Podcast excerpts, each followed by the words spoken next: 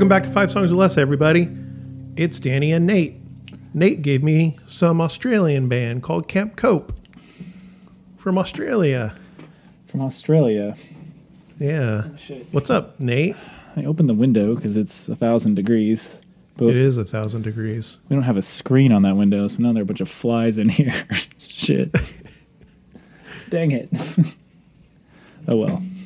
That's how I'm doing. How are you doing, Danny? It's good to see you, I feel. It's been a while. It has been since our Miranda Lambert escapade. The episode that brought you all these new followers.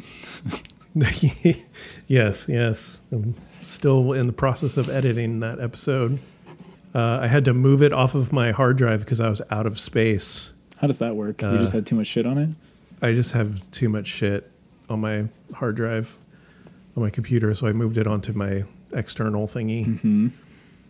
because I had what what episodes have we released? I had Alcest, I had Pavement, and I had Miranda Lambert Mhm. all recorded, and they were taking up too much space. So Miranda had to go because that was the biggest file. Miranda had to go. Yeah, Yeah. Yeah, I mean, do you think she'll come back? Do you think you'll you, you what you're telling me right now is that uh, you're gonna put her put her on your hard drive and then eventually she'll she'll you'll report back that uh, that episode uh, that episode got lost into the void. I'm gonna delete. Uh, delete everything and then uh, just re-record and do impersonations of you and Cody. I would like it if you did a solo ep where you did impersonations of each of your co-hosts. Can you? I went. Oh, go ahead. I was just like early in on the episode so that Dante can get to it real quick. Maybe you should do a Dante impression right now. That'd be tight. Oh, I don't know if I could do a Dante impersonation. um, and I highly doubt he's going to listen to this episode. Oh, let me see. What, what's something I could. Fuck! no, that no, that didn't sound like him. That sounded like me saying fuck. Uh, I don't know. I can't do a Dante. Dante, your voice is too unique for me to impersonate. I will I will say I'm always striving to obtain the quality of tenor, radio tenor that he brings to the episodes that he was on, you know. he's he's got a good podcast voice. Uh, I don't I don't know what it is. I don't know what it takes. I don't hear it in in my voice, but I'm still doing this because it's fun. Yeah. I had band practice. you had band practice. I think I I saw had band practice. I think I double oh yeah, I tapped posted about I it. I double tapped an image of that. yeah, Tell me about that. You had to you were wearing a mask while you were screaming, I'm sure. I was the the sole mask wearer, which I was not surprised by, but that's fine. It was great though because we we're practicing now in a studio, like a legit studio, where we will eventually record an, our, our next album, mm-hmm. if it comes to that. And so it's nice. It's air conditioned. It's a much bigger room. I only have to bring my amp head. I don't have to bring my speakers or anything like that. And yeah, it was great. It was fun. I hadn't played my guitar. I hadn't turned on my brand new, well, brand new to me amp in uh, two years. I'd barely played guitar in the last two years. Is that like a if for some reason it just didn't happen because you were doing other things or you got a little lazy or you just weren't concentrating on it or is that because like at home it's not conducive to playing guitar? Like why would you take a break for so long? I just didn't feel like doing it. Uh, there was no point in me like practicing the songs that we have, and I'm not doing any other music stuff. And I don't play music just for myself now. Like I used to, like when I was, you know, in my late teens, early 20s, I would just sit and like try to write songs for myself to sing. Like that, that's not my game anymore. So I just got out of doing the playing guitar. I would every once in a while I would still pick it up and fuck around. I did for the 155 pod. I did a Nine Inch Nails cover. That was pretty fun. But yeah, no, I don't. I, I was doing other things. I was I was scanning and posting all my photos, and then I started doing this podcast. I did some guitar stuff for this podcast. Like the intro and everything like and everything Yeah, the intro, uh, but the outro I already had. word. Yeah. Um, so what you're saying is that you um stopped playing guitar and didn't put your nose in a book, No, but you did did have not put my nose. you had a more creative approach. You decided to take on podcasting, which includes um, being a radio personality, Yeah, um, listening to a lot of music, some of which you don't like, even. occasionally, Occasionally. occasionally, getting Um, used to hearing my own voice. That was that took a little bit. Yeah, because you're doing that. Like that edit game is probably like hearing your voice even more than just a, Yeah. a listen back. No, hmm. Yeah, Yeah, I don't think I could do that. That's pretty. That's pretty talented. you get used to it. Oh, I'm sure. I'm sure you start ignoring it Yeah. at some point. Yeah. Yeah, yeah, yeah. Just like other people do to me. exactly. yeah, I mean it's a badge of honor if you can send like five text messages to a person and receive no responses, or if you uh, do like I do and like tweet uh, tweet on the on Twitter and like go like seven tweets without any kind of interaction or even look. Oh yeah, yeah, yeah. That's That's my- that's basically my podcast account. That's basically your podcast. Yeah. Oh, Cody just texted me. Um, What's Cody up to? you uh, you can ask him how to find your podcast Twitter handle. I didn't know you had one. Uh, I believe it's just at five songs or less. F I V E songs or less. There it is. I'm gonna toss you a follow along with 81 other people. Yeah, okay. I got you followed. What's Cody up to? Okay. Uh, he's asking me if I can join a Zoom meeting because he's trying to figure out something for work. Do the two of you work together? Uh, no, no. He he works for a different state agency. Oh, okay, word. But you're the expert. You're the person who trained him on being good at his job. Uh, he says, "No worries, I can figure something else out." Sorry, Cody. We've got more pressing things to talk about. Like, have you, Nate, started watching Drag Race All Stars? no, you know, um, I have no excuse except for that I just haven't. I've been watching. Uh, Shannon and I have been watching Under the Banner of Heaven.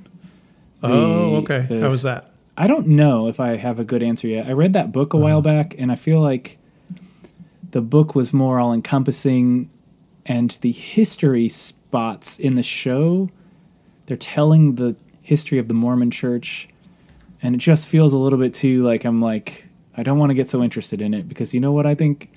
I don't. Well, never mind. I don't need to. I don't need to disparage any faith on your podcast. I'm sorry about that. but I don't. Uh, it's all dumb. That's I'm just not. I'll disparage the faith for you. I'm not fully interested in the historical uh, uh, connections to the fundamentalist beliefs today. Sure. I mean, you can state that, yeah, okay, they're in on something that folks believed for a century or more, but that's not the that's not what we're talking about right here. This is a true crime, a contemporary true crime. So let's let's uh, let's treat it as such and move forward. Yes, yes. I, we do see ads for it pretty often, uh, and the ads are not very good. Like it, it, it's somewhat intriguing, but I also like don't. Aside from it being, some people are dead and it's a mystery. I don't really know what it's about, uh, but they make it kind of intriguing. So I don't know. Maybe we'll watch it. I mean, I, I'm actually like, I would ask Amanda if she has read the book. The book is great. I feel like it's also different. This is very specific, and it might spiral out into a larger story about fundamentalist Mormonism or FLDS, I think it's called, and Uh-huh. it, it, which is a pretty fascinating fucking thing. I don't even know what to call it because it.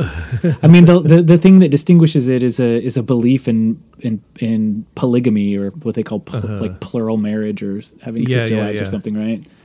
So it's like pretty like. I don't know. It is a. It is a. There's something fascinating about it.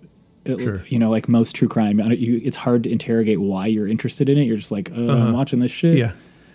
But yeah, we'll, we'll see if the fiction, if this story that being told like spirals out to what I remember to be a pretty sprawling like investigation into contemporary FDLS movements in Arizona, Colorado, like fucking Mexico and other places. Like it was a pretty sprawling book, but the story is really specific in the moment they're telling in Yeah, the show. yeah. Um, I don't know. I'm not. I'm, I can't tell. I wouldn't tell you to watch it. I think All Stars, Drag Race All Stars, is probably better. I mean, yeah, totally different vibe. I um, I highly recommend watching Drag Race All Stars. They on Paramount Plus they've released two episodes. I don't know if Both episodes are out everywhere. I can safely say they are the two best episodes I've ever seen of Drag Race. What? What? What? That's like, that's quite a statement. It's it's a really fucking it's really fucking good. What happens in All Stars? Is it uh, is RuPaul hosting like in the normal RuPaul season? is still hosting. Um, normally, it's just uh, people who played on other seasons Right. or participated in other seasons. Succeeded on other seasons, but maybe didn't win. Sure, yeah, yeah. Even even if they were first to get kicked off, like How are they an All Star then? I, I don't know. That's just the way it works. Okay. That's the way all these like like uh, same thing with um, uh, Project Runway. I think they have an All Stars. I think it does the same same deal.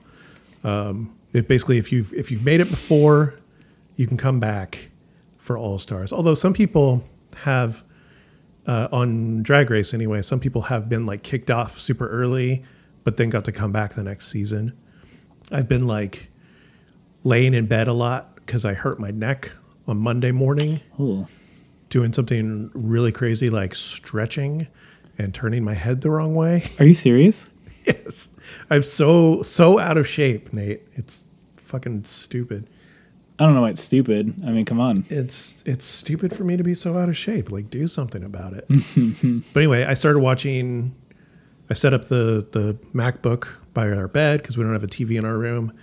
Uh, and I started watching season three of Drag Race, and one of the queens, Shangela, was the first queen to get booted off on episode one of season 2 and she came back for season three.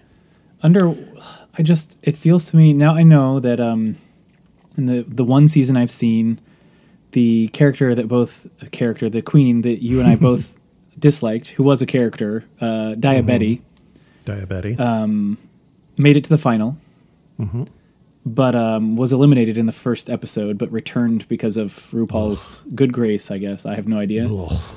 So like, is that kind of what they assume? Like that, like okay, bad start, but refresh lets you get to a point where you become stronger and thus more viable for the championship, or what's the Yeah, what's the logic of bringing somebody who was eliminated right away back?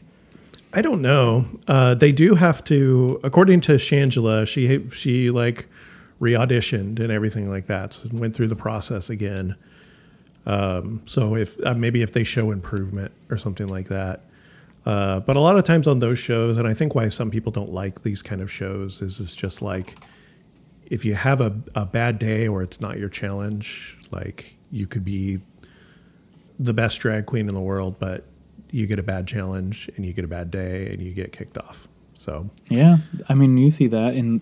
I, or I would, yeah, I'd say I've seen that. And that makes sense. It's not why you wouldn't like the show. That's one of those things you're like, fuck. And then you Yeah. argue about it. And that's Yeah. about it. but this season, so uh, before it's just like you know whoever you've participated before, you you can come back for All Stars. Uh, this season is all winners, so everyone has won a season. How many contestants are there? There's ten. 10. So, like most of the winners, an overwhelming majority of the winners of RuPaul's Drag Race. race. Yeah, quite a few. Uh, there was some like headlines about Bianca Del Rio said she was too busy. Bob the drag queen said uh, she never got a call or whatever, and things like that. But um, but yeah, so far it's a really good episode, a really good season. Two episodes have been released. It's a really good bunch of of queens. Like they're there's not like that drama and animosity that you get at the beginning of most seasons of this show, where you have like the bitchy queens that usually don't make it unless you're diabetic. Um, everyone is really nice and funny and really good at what they do, like really, really good at what they do. So I mean, they have won RuPaul's Drag Race in the past, and then as a result Yep. of that, have also received an incredible amount of work throughout the country and yes, have just yes. continued to hone their craft and get better and better and better. I got you, yeah. So definitely worth checking out if you want to keep watching with your group of friends or whatever. Yeah, I don't know why that that crew doesn't do the. I th- I suspect, by the way, that individual members of that group watch this stuff on their own time and then just chat about oh. it, talk about it. But as a as like a come together per, for week thing, that was not mm-hmm. something that was interesting to them. And like, I'll tell you from I think I think feel like I've hit on this. Like I feel like it's a constant theme for me is that like getting into TV shows isn't super easy. Like it takes some time and Sure. even like the show I was just talking about, like I think we're behind on it, and occasionally we'll just sit down and watch an episode. But I'm not very good at currently in my current state. In two weeks, it might be different, and I'll be binging the hell out of something. but I've been on a pretty long sort of streak of not not Yeah. TVing for some reason, and I'm not happy about it. Unlike the people who like say they don't watch TV, like I feel like I'm falling out of a lot of uh, drag race aside, just like TV is culture in, In many ways, yeah. and like you fall out Yeah. of out of uh, cultural touch points and things you can talk to people about and sucks you know 'Cause no one no one talks to me about the music that i listen to not a single person in my entire No. life will spend time No, talking no to me about the music that i like. I know. Fucking sucks. So i gotta i Uh, gotta start watching tv Yeah, you got Stranger Things coming up this week on Friday. If you're into that didn't show, do that show no. I see like the wilds released a second season and i had seen the first ep- first season of the wilds. Did you Uh, watch that? we watched like a couple episodes, and I could not get into oh, it. weird i feel the same way about season two like i stopped watching it Oh, okay. Um, a show that I've kept up on, or I'm caught up on, and am excited about a new release season is um, uh, Outer Banks. Do you know that? I don't. What is that on? I feel like it's on a streaming service. I think I don't think it's Amazon. I think it's Hulu. Um, it's uh, uh, just like The Wilds. It's kind of like transition age adult oriented, like for like sixteen to twenty three year olds, and the characters Uh. are such too, like young younger people. I don't know, like why. I also I don't know. I just like fucking you know I've I've worked at a library. Like I, I read a bunch Sure. of teen books on on occasion. There's something about like that media that that I guess I maybe I'm just comfortable with because I spend so much time with it. But I like those two programs. Um, although Wilds, I just admitted, like I have gotten through two episodes and I'm just not into it. I tried Severance and I liked it actually quite a bit. The first Oh, two episodes. Putting that one off. Yeah. We- Amanda s- suggested watching it, but we keep putting it off. I did too, and you know, and if I were in a binging mood, I would have already, I would be caught up. However Yeah. far it is, it's pretty good. Yeah. And I'm a big fan of um, my favorite ongoing current contemporary show, which I have delayed watching the season of, is the marvelous Miss Maisel. I Oh, we fucking have not watched that, that, new series. season either. Yeah. Yeah. I don't know why. I think yeah. Again, just back to the fact that I'm not kick. I'm not Yeah. kicking right now, so I haven't tried. I haven't tried it yet, but I have Yeah. it waiting for me, which is nice. But We just have to hit the right mood. Amanda's been like stressed with work and stuff. And so we we tend to go for the more like either just watch random videos on YouTube yeah, or uh, like easy to, like we just caught up on SNL or most SNL you- episodes. how do you do that? Like, where's that available at? It's on Hulu. Uh, and so we were catching up on that. We watched most of the more recent episodes. Found out I really like Japanese Breakfast. That that The group, yeah, okay, The group, or the group, or whatever. I, yeah, whatever. singer songwriter maybe. Yeah, yeah, yeah. How did you find that out? Because of television?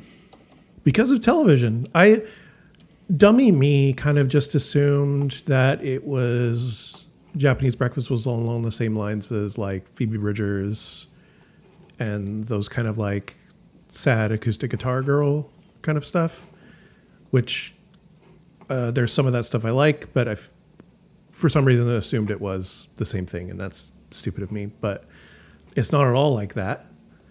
It was like dancey and fun, and kind of weird. So I'm kind of stoked on it. I'm gonna check that out. Who are you going to give it to? Oh, I don't know. I haven't gotten that far yet to decide if it's something. I've I've also had no luck with that, like finding a new artist and then immediately giving them to somebody. It, Oh, It's only happened with Dante so far, but I have the two up the two last lists that I've given you are relatively new for me. They're only two years old. So my knowledge of them, Okay. so that's that's there. So Japanese breakfast, I did a little Google because I was like um, curious. I feel like there was an album of theirs, hers, this of Japanese breakfast that I listened to. Mm-hmm. I felt like the cover was like dark with orange. Let me look. yeah, yeah. Is that a thing? that's, That's one of them. And I remember digging it, but it didn't like stick in the same way that, that Phoebe Bridgers, for example, I really dig. Um, And I don't know why. I can't say why. I don't- maybe I should try See- again. I'm the opposite. I've tried multiple times with Phoebe Bridgers and I, I can't get into it. Oh, really? Uh, yeah, yeah. There's something like uh, I think Julien Baker I like a little bit more. yeah. I think one of Julien Baker's albums, the Sprained Ankle album, whatever that one is, I like that one quite a bit. Yeah. Yeah, Soft Sounds from Another Planet is the one I've listened to, but can't say that I have listened to more than twice. I guess Mm-hmm. maybe I'll, I'll try it again. I'm going to put it in my. Uh, I'm going to add it. The thing that's interesting though is I did not realize that she was Michelle Zauner, whose name I should pronounce a- like German. Um, An author. a best-selling author of a book called Crying in H Mart that's in my t- Yeah. to be read stack um, that Shannon has and is apparently quite good. Oh. That's Oh, dope. snail mail. That's another one that I like. Oh, I love snail mail myself too. Yeah. Um, especially because of the name of the band Snail Mail, and I, anything that a person does when they're in high school has my nod of awesomeness. Like if you if you're recording and releasing albums when you're like 17, like I'll, I'll that give you high fives. Not anymore. I think I think well, sure. But like she's, like, that first 20 to- album. something like that. Pretty young. Yeah. I remember hearing that um, driving to band practice uh, on um, 90.3, uh, the Davis College radio station. Word. KDVS, that's what it is.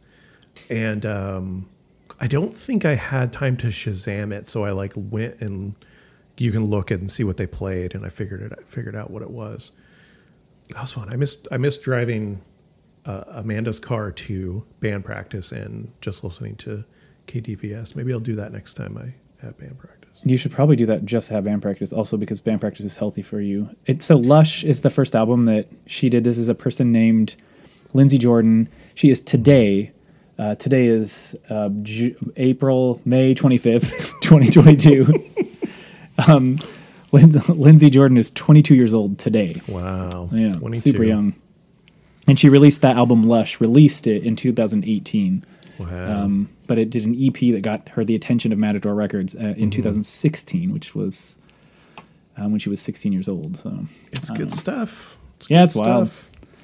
I feel like I feel like that's a thing that like it, it seems like it's like shocking. Like you're like, wow, these people are so young, but then you and I grew up listening to fucking shitty punk rock, and Yeah. all those kids were like 17, 18, 19, 20 Yeah. when they first started. I mean, we were just listening, talking to Piebald, talking about Piebald and some of that early Piebald shit. Like those guys were were also, I think, probably just out of high school, if not still in Mm-hmm. high school. Or there's a band on Dischord Records that I really like called Gray Matter, and those Oh, were like yeah. 16 year olds, 17 year olds. It's fucking. I mean, a lot of that Yeah. shit is pretty young. Even like Minor Threat and stuff. yeah. Like, also, they were super super young which i don't know especially with punk rock but just music in general i feel like a lot of times people make their best stuff when they're in that teen early 20s age you mentioned that on that previous episode uh, you did with uh, about Pavement, and how you're you're famous for stating things like I liked their early stuff.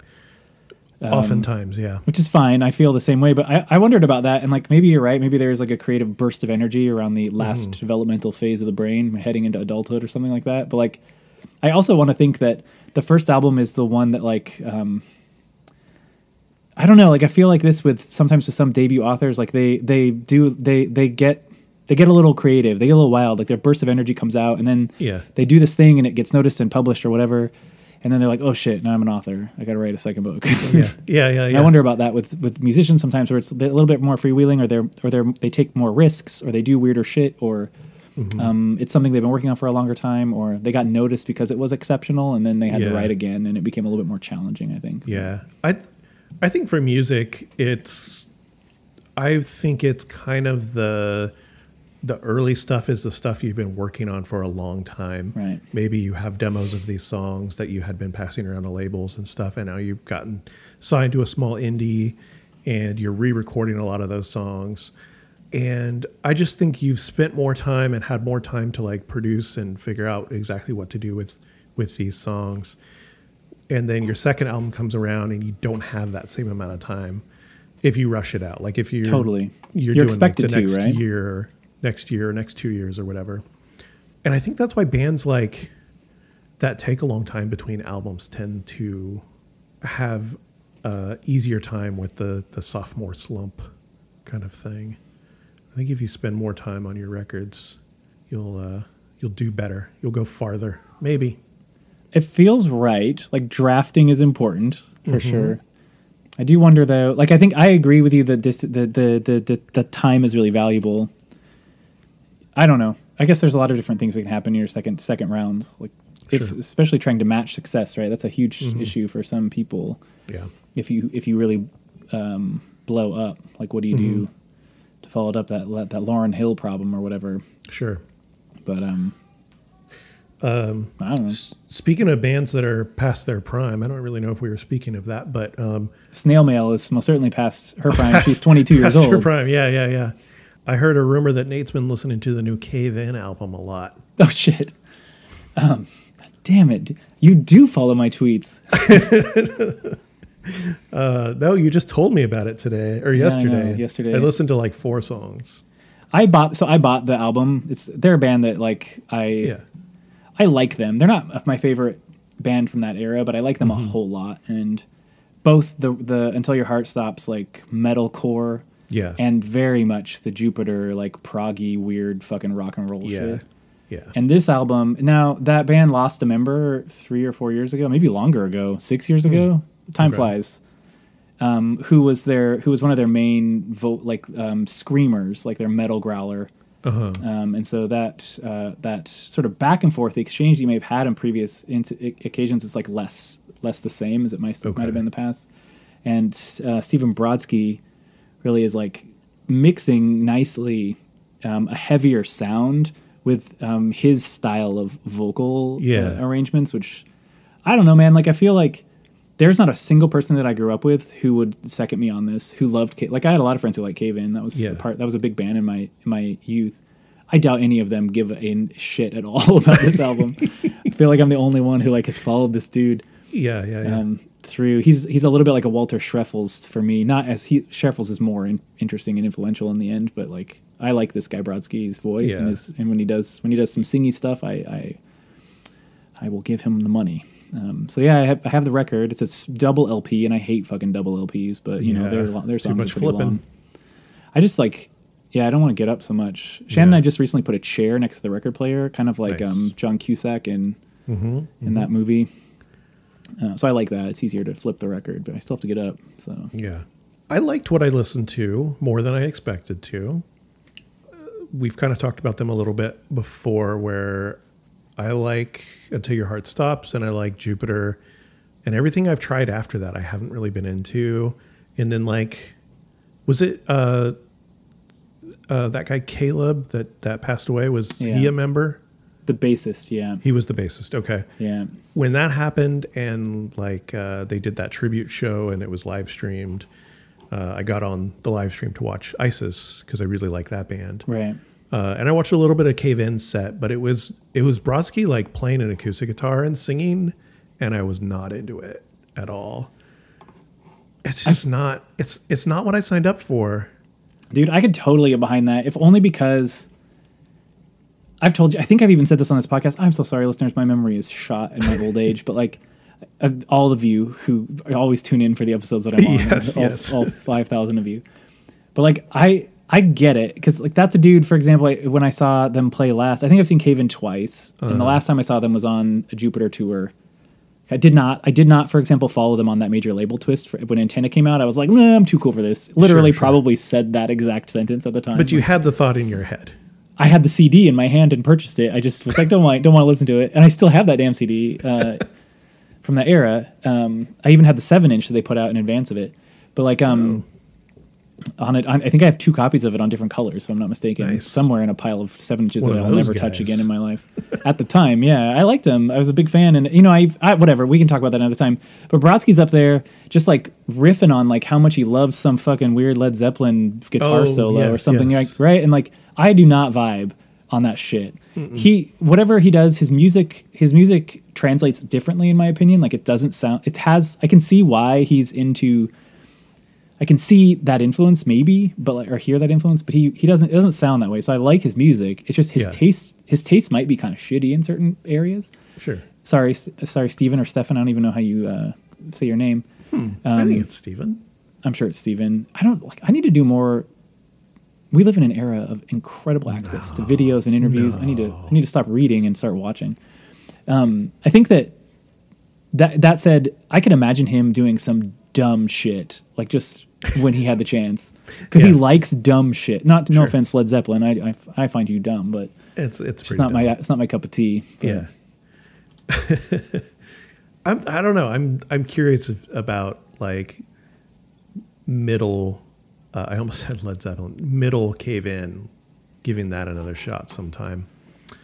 I I think it's good, and I will. The argument I'll make a little bit, and even listening to Antenna years later, when I started to to be like, all right, I fucked up, and I should have kept with this band. Sure. Like I feel like we were just talking about sophomore slump or difficulty Mm-hmm. of turning in records um, under a deadline, and I feel like to some degree that Antenna thing is a story of just major label failure, just like not Sure. working um, Sure. to some degree. And it's been it's a little bit produced, but it sounds like to to me to my ears today, a person who listens to fucking pop music more than I ever did my entire life. Even like I'm not I'm not I'm I don't I don't mind Antenna at all. It's it's it's good. Like it, Mm-hmm. it's not the album I pick up um, right away, but it's it's it's good. So and, Yeah. and I think all of their um, post antenna um, perfect pitch pitch black and the other stuff where they were messing around going heavy on occasion etc was Yeah. was good but this heavy pendulum album is dope in that they, they're really leaning back into that sort of space metal rock yes. thing and that could be dorky it could be le- you know it could be as Oh, I dorky as led zeppelin I love it. but but i personally also love it and Yeah. you know it harkens back a little bit to to to some jupiter vibes with some real heavy shit too Yeah. so i'm really into it It's heavy. It's got really cool lead tones. Uh, the, when the vocals get heavy, it's cool. There's someone else doing some screaming. I think. I don't think it's Brodsky all the time. No, I don't know either. They brought Nate Newton on for this shit. Do you know him? Nate Newton. He's he's a he's playing bass for them now, and he is, if I'm not mistaken, he does he's the he's the bassist in Converge, and he also does backing vocals in Converge. Oh. but he's also famous for like that band um, Old Man Gloom, yes. um, and just a just like a metal guy from the Boston area, I Yeah. would imagine. And he's the one who's taken up for them now, Uh-huh. in place of this dude Caleb. yeah. And I would bet he's doing the backing screams because he did that. He does that for Converge, Mm-hmm. so that would make sense. It's kind of a different sound uh, for their screams, which is cool. I like that it's a little different, but it's not like off-putting or anything. Yeah. So, uh, I like I said, I only listened to like four songs, uh, and then I got distracted. They're not hella short either, so Yeah, I saw it was an hour long. yeah. That's that's about as long as you, the last five songs or less playlist you gave me. So yeah, yeah. Hey, editing Danny. Uh, we took a break right here to go get water and stuff, and I didn't have a good way to transition into the next part. Uh, so here's my transition into us talking about I don't know. Like I wonder about like you're you're probably around my age, right? Like what are you like 33, I'm 32? 40. Sick. Dang, I'm 27, so I don't know. you are not 27. Yeah, hell yeah, I am. Um, I think it's a slow game, right? Like you got to just keep doing it, and it's gonna suck for a while, and then you, I don't know. Like I'm not, I'm not flexible. I have a a real issue, like doing like doing certain bends, and I ended up getting a f- bends stretches, like with my my hips are really tight, and I over the last year or or a little bit more than a year now, have been dealing with what's called a frozen shoulder Whoa. which is not a stretching problem, but it's when the shoulder thinks it has an injury. It's a phantom injury, and the shoulder protects itself. Whoa. It's very strange. And it just kind of like I have to do stretches Mm-hmm. prescribed by a doctor to kind of help it move itself back to normal. And it's getting Yeah. pretty good. It was pretty bad for a while there. Okay. Um, and even those, dude, like over a long period of time, like my arm that does not have the shoulder problem is like feels. Pre- I can do all kinds of good shit with it. I Yeah, feel yeah, I feel yeah. looser, but it's taken a year, dude, for like just like that one healthy hand uh, arm to like start to feel feel looser. I just think it's it takes time. That's what I would say. Do you think uh, the drummer of Alcest, Winterhalter, has frozen shoulder? I have I have a pro I have a f- great fear like now if there is a doctor who listens to this podcast please call us because like I the I went to the physical therapist and he said that like frozen shoulder can be detected if it's if it has to be detected right away or else it's really there's really nothing you can do about it. Uh-huh. Oh, shit. Um, you just have to like let it heal itself and work it out a little bit, do some Mm-hmm. exercises. Um, and the people that get it detected are usually like professional athletes who are like having their bodies looked at and worked on all the time, Yeah, yeah, yeah. Which is good for them because if they get frozen shoulder, they're screwed, and that's a really silly thing to be out for from your sport for. Yeah. But that would like I think about that with drummers, musicians, Sure. um, you know, people like like I mean, we both have. I think you're probably a represented like union guy. Like you have good health care and stuff like that. So like we we can be a little bit like safer in, know, in knowledge that like if our, our body gets messed up, we can probably figure out a way to get an accommodation or work around it. yeah. But like I feel for some of those folks and Winterhalter. I don't know. I think about him more than I should. Just hoping that he's okay. I mean, know? he lives in that- fucking Paris or whatever. I'm sure they have universal health care and they also like pay artists right there. Like doesn't Uh, have like a federal fund for Actually, I know for a fact they have universal health care because when we went there, one of the people that we went with got sick and was able to go to the hospital. And your band toured there. no, no, I wish. Um, actually, I don't even know if I wish that. I don't. I don't think I'm. I am at the age anymore where touring overseas sounds appealing. I don't even know if touring sounds appealing to me. Oh, dude, if I was going to tour, it would be overseas, period, or Yeah. it would be to Los Angeles, or like it'd be basically up and down the West Coast where the we- when the weather is nice. Like I don't yeah, want to go we anywhere else. we attempted to tour up north, and it ended up just being us uh, driving to Portland and playing a show in Portland, and then driving home. Fucking road trip, hell yeah. Yeah, yeah. Well, I we mean- drove to like Eugene, stayed the night in Eugene, drove to Portland, played, stayed the night in Portland, and then drove home. We were supposed to play in Seattle, but the show got canceled because uh, they never got anyone to open it for us. Why do you need an opener? I don't know. Oh, To- that was to confusing it- to you too. to make it worth opening, I guess, because no one's going to come to see a no-name uh, doom band from Sacramento without an opener. Yeah, I mean, I guess you could have changed your name to Nate Newton and the Blood Hags. Sure, sure, yeah. there was a People- band from Seattle called Blood Hag. That's the library band, right? Yes, it is the library. Yeah. See, band. when I heard your when I heard your band name, I got very confused because I know the second. band that would play and throw books at their out crowd. yeah, yeah, yeah. I fucking love that vibe. That is so sick. More libraries need to have shows. Did you? I tried that. You did not come. I think. Um, Oh, I yeah, first you started working- croissants, right? yeah, at the Coolidge Library, and we did two other shows. That show at the Coolidge Library was actually well attended. I think there were close to forty-five people, Nice. and we had a high school kid open and high school band open, Nice. which was the point, right? The point Yeah. was like create a free all ages space. Mm-hmm. But we did two other shows, and no, uh, literally nobody except for the band Oh, members bummer. came to them, so we couldn't get funding for it again. Yeah, But- that sucks. I don't know. I think it was also like you can't. I can't be like a third. At the time, I was probably like 34. Mm-hmm. Can't be a 34 year old dude like being like, "Hey teens, I'm going to create a scene for you." Like Yeah, that doesn't yeah. fucking work. You know, they have to come to us and say I we need the space. I think of that shit so much, man. Because there's in in Rancho Cordova here, they're building a new um, youth center, Yeah. uh, and I I saw it and I was like, shows, shows. How can I make this happen? Yeah. but I'm fucking. I'm 40 years old. Like, what am I gonna do?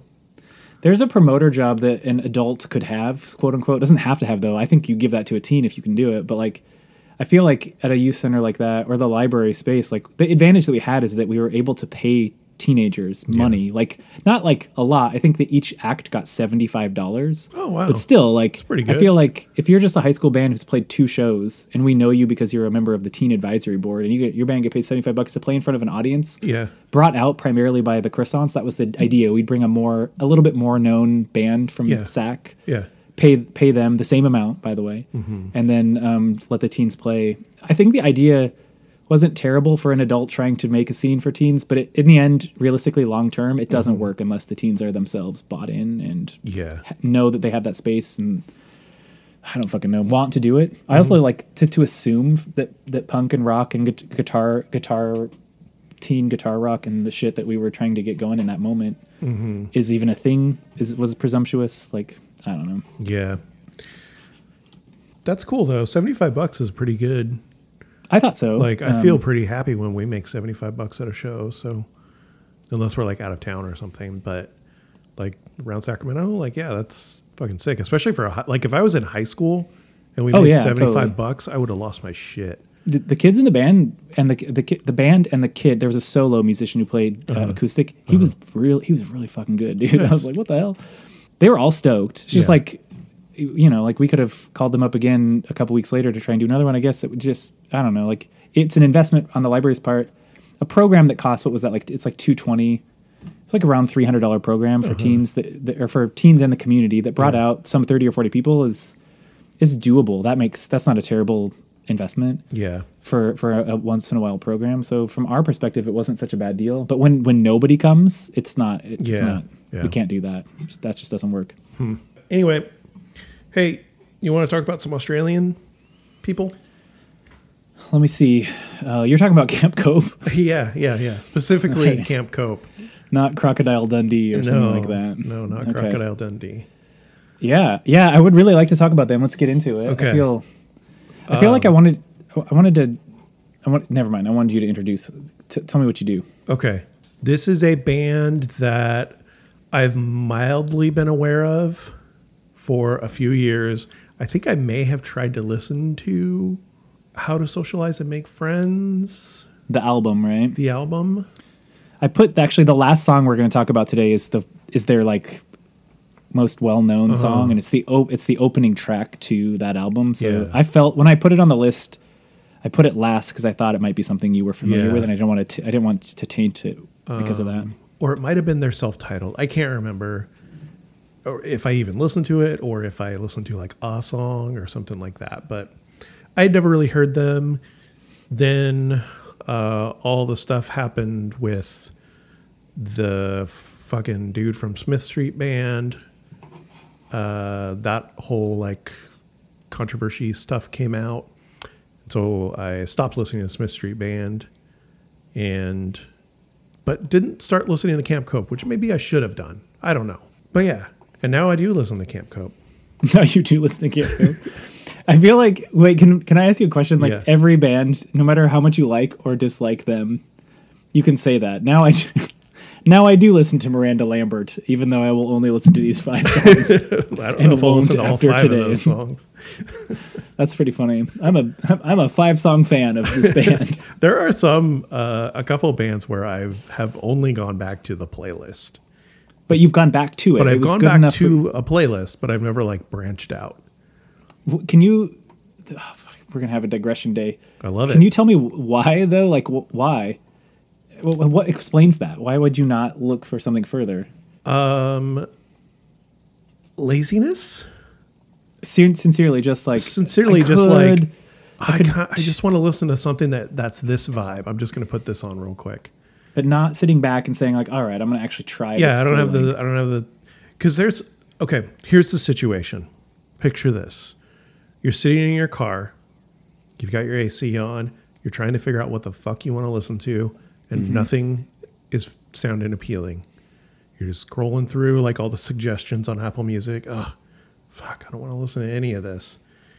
You think, oh, what's a band I've done this with? You think, oh, I, re- I just want to listen to something that is calm and I can just have on at like a, a lower volume, but still like kind of follow along and sing along a little bit. I'm going to put on that Gleamer playlist that Dante gave me. Gleamer. Okay, I didn't listen to that app. It's they're a really good band, and I have since gone and listened to albums. But there's been a couple times where I'm just like, I'm just going to put on the playlist because it's easier. I know I like all five of those songs. Mm-hmm. So yeah, that's that's kind of how that's happened. Um, I think I've done that with Yezu also. I just put on the Yezu playlist. I have interestingly a, di- a reverse story. Mm-hmm. I only now listen to the five songs post Clarity Jimmy Eat World playlist and not any Jimmy Eat World. Just the five post Clarity songs. Yeah, I've yeah. quit. I've quit Clarity. It's it's post Bleed American, by the way, sir. well, yeah, I know that, but I don't count Bleed American as, as an album that I Are we going to have to have a conversation about Bleed American? I think it's fine. I feel like it's fine, Fine. but I'm Fine, I'm a- it's fine. yeah, yeah. But you know what's good? The? Mona Lisa. Well, no, the Mona Lisa's not. The Sistine Chapel is Yeah, well- fine. Is this like a top five all time album for you? Bleed American. Oh, I fucking love Bleed American. Um, top ten maybe. Top ten. Top ten. Okay. It's it's up there. I'm not mad about. I'm not like trying to to diss on it. I just of, when it came to Jimmy World, prior to hearing that playlist of songs after Bleed American, Mm-hmm. I was I was and am I still am. I just haven't listened to it in, a- in a while. A full on Clarity stand for me. That is an Okay, album that okay. that album also just means a bunch to me. It was it was my first like foyer foyer foyer foray my foray Venture? into venture. It was around this. I mean, it was a similar time. I worked in a record shop with these two older dudes that were like two years older than me, or a year and a half, and I felt that they were like super old, like like oh, music yeah, yeah. gods. And they they were down with that Clarity album. The, Cl- that's the one that I got, and it was my first for, foray into, I guess, emo music. Oh, But it, at around the same time, they gave me Mineral uh, Records and Uh-huh. Get Up Kids, um, shit like that. So, but Clarity was the one, and it also was like an album that nobody ever complained about when I had it on at the CD shop. So I had it on all the fucking time. Yeah, yeah. Except one time, the la- the last song was at like minute 13 sec- 13 minutes. Yeah. And some dude in the shop turns around. He's like, "This guy didn't have much on his mind, did he?" and I was like, "All right, fuck you, dude." Uh, yeah, that one goes on a bit long. yeah, but it's pretty bril- it's pretty brilliant. It is. It is good. Anyway, we're not here to talk about Jimmy Eat World. We're here to I mean, we should try and talk about Jimmy Eat World at least once every time. sure, sure. Talk. I'd be okay with that. We're here to talk about Camp Cope. oh, that's right. Uh, I, I guess we can go with the classic. How did you uh, come across Camp Cope? I I've been trying to think about this. So like in tw- in the year 2020, Mm-hmm. from like January 1st until December 31st, I swore off any music that ha- was led by or fronted by a dude. Like, I Oh, was right. like, I'm going to listen to I'm going to listen to women this year. Yes. I was having like a realization that most of the music that I love the most, with Mm-hmm. the exception of like Carly Rae Jepsen and Taylor Swift, was um, a bunch of cis white dudes. mostly cis white dudes. Mm-hmm. Yeah, to be honest, like ninety nine percent probably that. Even although I like hip hop, so there were a lot. There were some hip hop artists who were not white, black men who I Mm. Yeah. primarily black men who I would listen to. But Yeah. I don't know. Like I was like I got to try. I could try something new. I also will admit at the time, like I was, you know, there's like um. Oh, I feel like the band o the o, the group Owen, the band Owen, the artist Owen, Oh, uh, the, yeah. the Kinsella named Owen yes. has a line where he says like something along the lines of listening to the same albums that he always has or something. Um, the Cocteau Twins or whatever the fuck. Um, anyhow, like I felt the same way. Like especially going around that time, 2020. W- eh, with the exception of a couple hip hop artists, Kendrick Lamar primarily, and some some popular hip hop artists, like not even like really digging deeply into the genre. Yeah. I was not picking up new music. I was just sort of fucking listening to Lifetime Sure, sure, every sure, day, sure. You know, Yeah. and blood blood hag every day. That's about it. Hell yeah. Which sucks to some degree. It sucks. It's not ta it's not the end of the world, but it kind of sucks. And so like I don't know. I did this thing where I was like, you know, I don't listen to enough. I don't listen to enough women. I'm going to just do it for a year. Why not? It'll be great. And it was really great. Yeah. And um, like it was a really good fucking music year, and it really yeah. rekindled. Uh, it rekindled my desire to just find new shit. Uh-huh. Right? Like it's one of the reasons I'm happy to be talking with you every once in a while because it's part of that exploration for new music Yeah. and I'm Camp Cope came up in that context, Okay, right? Just kind of like cruising around, seeing what's up. Um, their record label, Run for Cover, Yeah. Had come up in some conversations before that year of like a stuff. Mm-hmm. label that was, yeah, they were kind of groundbreaking label in in the in, around that time, probably still are. Who knows? Mm-hmm. Um, they had a band called Pinegrove for a while that I liked until they were dropped due to uh, accusations of bullshit sexual harassment. Wait, what? Like that. Say what? Pinegrove Yeah, was dropped because of sexual harassment allegations. Correct. Yeah, I think that to if this is a long time ago, like 2019, 20 heading into 2020, they were dropped from from the label. Big if true. Yeah, of course I'm. I shouldn't just be like throwing shit at shit out that I don't know. Yeah, they took a year off following sexual misconduct allegations made against the lead singer Stephens in November of 2017. That is a big old bummer. That's a band I just recently started listening to a lot this year with their new album. And I guess I won't be talking about them anymore or listening to them anymore. It's a it's a complicated it is a complicated one. I haven't actually followed up. I kind Yeah. of stopped listening to them, but I do know that like as far as all the dirt bags go, this is a person who, as far as I understand, like they took a year off. They were like he was he did what was asked of him by his by by the woman that he abused uh-huh. or uh, sexually. Uh, I don't know exactly what happened. I can't remember off the top of my head. I think sexual coercion is what he was accused of. Okay. Okay. Um, and the person who accused him of sexual coercion had some things that she th- felt he should and the band should do to just start working through um, that situation. And as far as I know, and I'm not gonna, I'm not standing by the band because sure. I just stopped listening to them. They they took that time off to honor that request. So I don't know. Look into them. I feel like I feel like it doesn't. I don't know, dude. Yeah. that shit's hard. Anyhow, like um, I remember, uh, uh, I knew that band. I knew their label was run for cover at the time, at least. Um, and then I remember reading an article about um, they're being dropped from the label by the request of bands on that label. And I would I would imagine Yeah, this yeah, was yeah. a band that was probably involved in that shit too. Although I don't know that. Um, anyhow, so I kind of knew the label. I was I was pitching, picking through their stuff at some point and came across how to socialize. Yeah. Um, and dude, I f- fucking I p- popped that on and I was like, "What the fuck, man? There's music that's good that's coming out." It's like I just like that first opening track Yeah. on that album, Yeah. uh, especially like for and something I want to talk about a lot today. I think is just a fucking sweet ass bass line in like so many of these songs. Every song. I was just like, every holy shit, song. dude. This band's this band rocks. This bass line's cool. Like, I really like. um I really love the clarity with which uh, Georgia Maq is her name. Like sings, Yes. like the, her ability to write clearly and and just like either tell a story or or or make a point. It's just like f- she's fucking great at it. Mm-hmm. And it was it was one of those things where I was like, hell yeah. Um, got really into them. Listened to that self-titled record and said like, this is great too. I actually like it better Yeah. in, in the, in the long run. And um, then their newest album came out this year, and I think I was talking to you about it, and I fucking love it. It's just so good, Mm-hmm. although it's quite different and, than, than the other stuff. But yeah, I don't know. It's a band I came across during that year of Okay, trying to find new music, in particular music that wasn't written by men. And That's very were one of cool. them. That's a good idea. Um, I like that idea. Maybe I'll steal it from you one of these days, one of these years. One of these years. Uh, make that my 2023. Change up the podcast or something too to go along with it. If I still do it this long, that long. That is very cool. I'm very disappointed about Pinegrove. I'm going to have to read into that. yeah, take a look. Don't take my word for it immediately, but go for that. Um, Sure. Because I do not fuck around with that kind of stuff.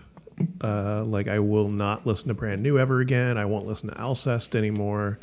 I won't. Alcest. or, I'm sorry, not Alcest. Agalloch. Um, okay. It's like, holy shit, dude. What, what happened? It's only been two weeks. the week that, that it's been. Uh, I won't listen to Wi- Winter ha- Haven. Uh, I'll, I don't fuck around with that kind of stuff. Like, I don't care what your bullshit story is. Like, I don't know. Anyway, Yeah, it's likely that Pinegrove's done for you. Then I'm I'm certain of it. I, it's the same for me. In Ryan Adams, probably one of my Oh, Ryan Adams, another one, yeah. favorite uh, favorite artists of all time. But I haven't See heard him dude. in years. Yeah. so, yeah, sucks. speaking of weird things that make me kind of uncomfortable to talk about, let's talk about the first song on this playlist. Well, yeah. Can I can we can I can I start with a segment that I'd like to do with you if it's an ever if it's ever possible? But Uh, yeah, sure.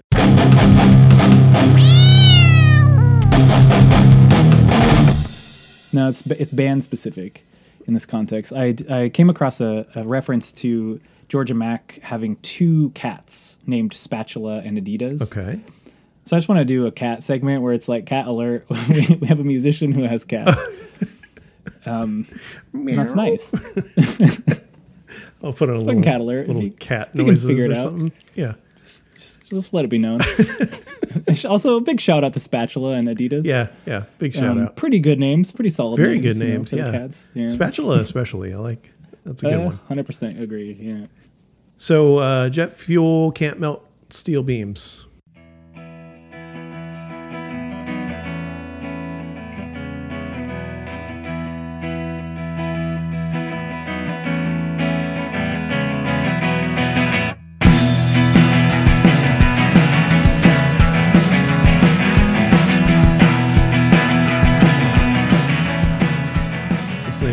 First song. I'm not one for conspiracy theories, personally. What What do you mean? the jet fuel can't melt steel beams conspiracy Um, theory.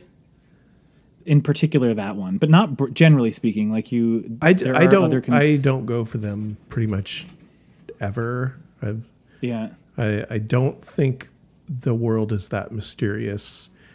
I don't. Th- okay. I don't think 9 11 was an inside job. For sure. Do I believe that uh, the United States government has blood on their hands because of that? Absolutely. Oh yeah. But I, I don't think they made it happen in, in so many words. How do you explain for the jet fuel and the steel beams then? Huh? I don't fucking know, man. Uh, a little little blurb I saw when when looking into this song was that uh, yes, jet fuel, the heat that happens because of jet fuel fire would not melt it, but it would uh, damage it structurally enough to where it would collapse because of that.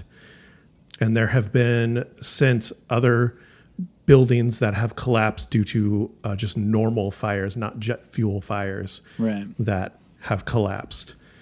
I don't. I don't know. Fucking. I don't want to get into this. She kind of equates it or gives an equivalency to if you don't believe that the 9/11 was an inside job is the same energy as not believing women. I think. Oh, are you asking or are you saying? This is what this is a paraphrasing of a quote from her. Oh, that she was describing the song in. I don't want to speak for Georgia Maq. I actually don't know. I didn't hear Yeah. her talking about it. but the way I understand it is different than that. though. Okay. but we can Go- We can go with her. What do, what do you uh, what's your version of that? I think that I would say, or at least I interpret this song, and maybe that's for me relevant in this moment. But like uh, that, I agree with you. The jet fuel can't melt steel beams is um, a statement that um, is given to conspiracy theorists, uh, or given by conspiracy theorists. Oh wait, okay, maybe I'm misinterpreting this. There is a, there is a space in which people can speak down to you from a place of authority. Oh, maybe I'm re- maybe I'm thinking this thing thing differently. What I was kind of saying for it is like the the the the belief in this kind of conspiracy theory, or at least the condescending nature of like yelling at people about it, like that it's maybe exactly the way you're feeling, like where folks can't you can't it's not an inside job, like it's bullshit. Stop telling me this shit Yeah. um, is the same kind of energy that comes from people saying, "Hey, why you're I I'm a police car I'm a police officer yelling at you um, because of the way you, but it's the way you're dressed." Yeah, yeah, anyways, why are you right? dressed so she's, that way or she's trying to equate equate sort of the uh, the sort of gaslighting that comes from the believer in this con- context to the gaslighting that comes from people who um, in this context when it talks for that specific one people who yell at or catcall women or um, the this whole thing like the authoritative statement that a bad that a, a, a good uh, uh, uh, the only thing that stops a bad man with a gun is a good man with a gun is this sort of like condescending statement Yeah. to a person who's trying to complicate who's trying to complicate um, the world generally right Yeah. like that that it's not so simple as like that that gas jet fuel can't meet melt steel beams or that's not so simple that it's the way that I'm dressed. As a matter of fact, that's fucking bullshit. Yeah, yeah, but like, it's not. That's not what it is. Yeah. Stop gaslighting me. Or the the only thing that stops a bad man with a gun is a good man with a gun. That's not true. It's c- more complicated than Yeah. that. Stop gaslighting me. Yeah. that's kind of how I see it. Yeah. like she would agree with you about the the jet fuel thing, and she sees it as a sort of like fucking dumb boy statement. But what does she say? I'm I'm putting words in her The- mouth. So The quote here, this is from uh, Blunt, uh, which I guess is a magazine, Blunt Mag. Uh, quote, the song is kind of like a fuck you to people who believe that 9 11 wasn't an inside job. Uh, she says, a fire burning fervent in her eyes that it wasn't planned out to perpetu- perpetuate Islamophobia and so that the US corporations and government couldn't justify uh, starting wars to go off and steal oil and ruin the world. Believing that is like believing men who rape women aren't responsible for their actions. Thinking that, oh, it's the way the girl dressed, or oh, but she was a bit drunk. She was asking for it. It's just like, are you serious? End quote. It's like I, I agree with a lot of what she's saying, except I don't think it was an inside job. yeah, like, I'm not going to defend that statement. did did uh, they did the U.S. government and the corporations that run this country take every opportunity to profit off of uh, that bullshit? Yes, they did, one hundred percent. But yeah. Anyway, I'm trying to understand it. I still whatever. I don't get it. but hey, this song is really good. her voice, her voice is amazing. I love her voice. She sometimes reminds me of the singer of this band called Good Luck, but like way harsher. Like when she like screams and puts all of her body into her voice, it's so fucking great. It might be a, something that I don't come back to that often because of mm, I don't know. Maybe it's it's a bit of a hard thing to listen to now, knowing more of what it's about. But I don't know. We'll see. Word. Um dang, I thought you were gonna ask me my favorite conspiracy theory. What's your favorite conspiracy theory, I love Roswell. Absolutely adore the fuck out of it. oh that. yeah, that there's aliens That story in that background. going on in Roswell. A hundred percent. And there was a wonderful one, to. There was a wild book that was published maybe 10 years ago that talked about um, uh, uncovered declassified documentation that had some pretty fucked up assertions about what happened in that space and i can spoil it or i can hold it. I don't know what the hell your thing is but i fucking dig the roswell um, aliens and area 51 sort of shit. I don't know like it can I, I feel like yeah to to, to to be so adamant against folks who are like, yeah, I just don't think that that complicated kind of scheme can be pulled off by the state, and then to equate it in the way that is happening here seems a little bit odd.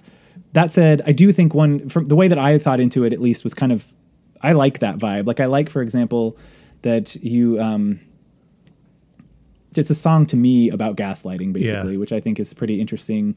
I definitely can hear that or see that or whatever. That makes a lot of sense. Can gaslighting melt steel beams though? I mean, I feel like of all the high, uh, the high like energy sort of fires that exist in the world, the one that can't, the one that can't is Yeah, gaslighting. Yeah, yeah, yeah. that's probably true. Okay.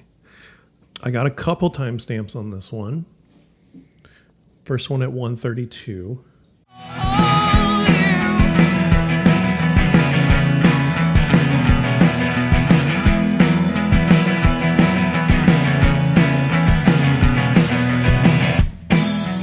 Very, very cool bass. Yeah, right. No, Really fucking cool. Just like the whole through this whole playlist, that bass player is getting their steps in. Just walking along. Bloom, bling, bloom, bloom, bloom, bloom, bloom, bloom. is it like what is it like? I don't hear that shit very often. It's- and like, why is that? It's not super common. Like, I feel like it's more common for bass players to kind of like stay in their pocket and then every once in a while flourish, word. which makes sense a lot of the time. And I think that's a a great method of playing bass.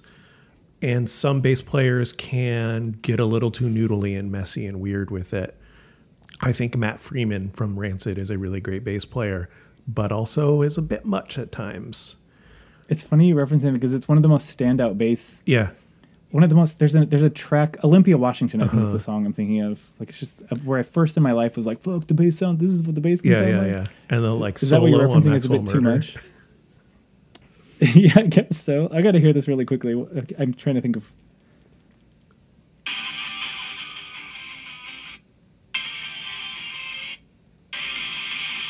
yeah.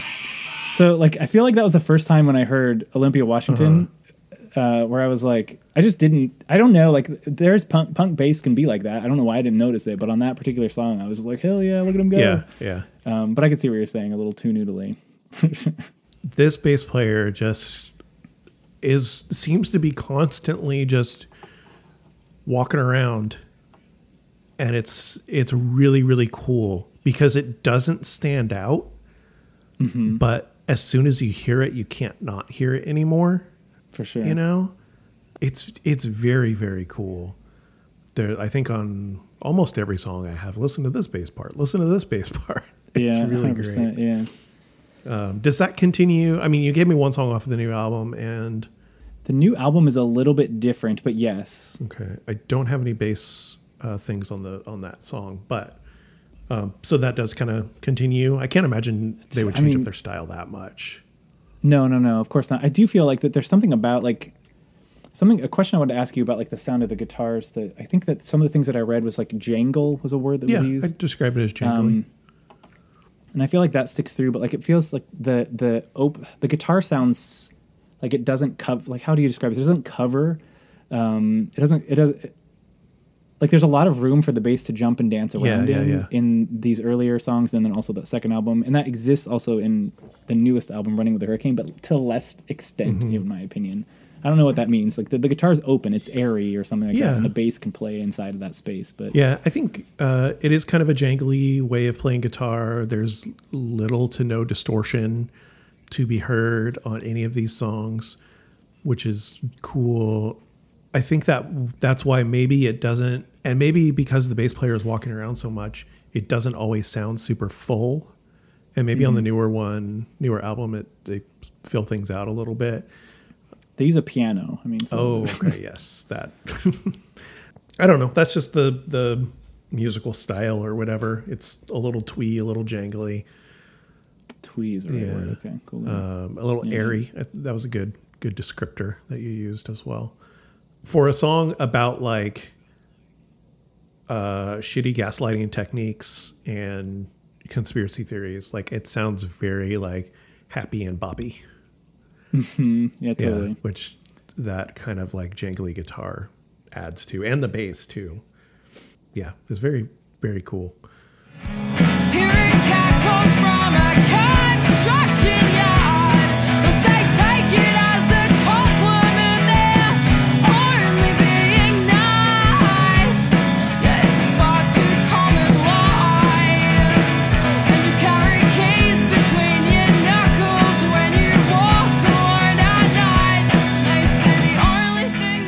Like that. The uh, it's a far too common lie line and carrying keys between your knuckles. Just those kind of images that I don't have to think about doing those kinds of things. It's very cool to talk about that kind of stuff, especially in such a happy sounding song. She is walking down the street and getting catcalled by construction f- people or whatever and having to carry her keys like that. And I don't know. It's it's very well put together. Um, and it does make me question the, the quote. but I don't know. Dude, that's her quote. I mean, I would just look at verify the thing, but that's her quote. I could I could buy into Yeah. it. There are a lot of people.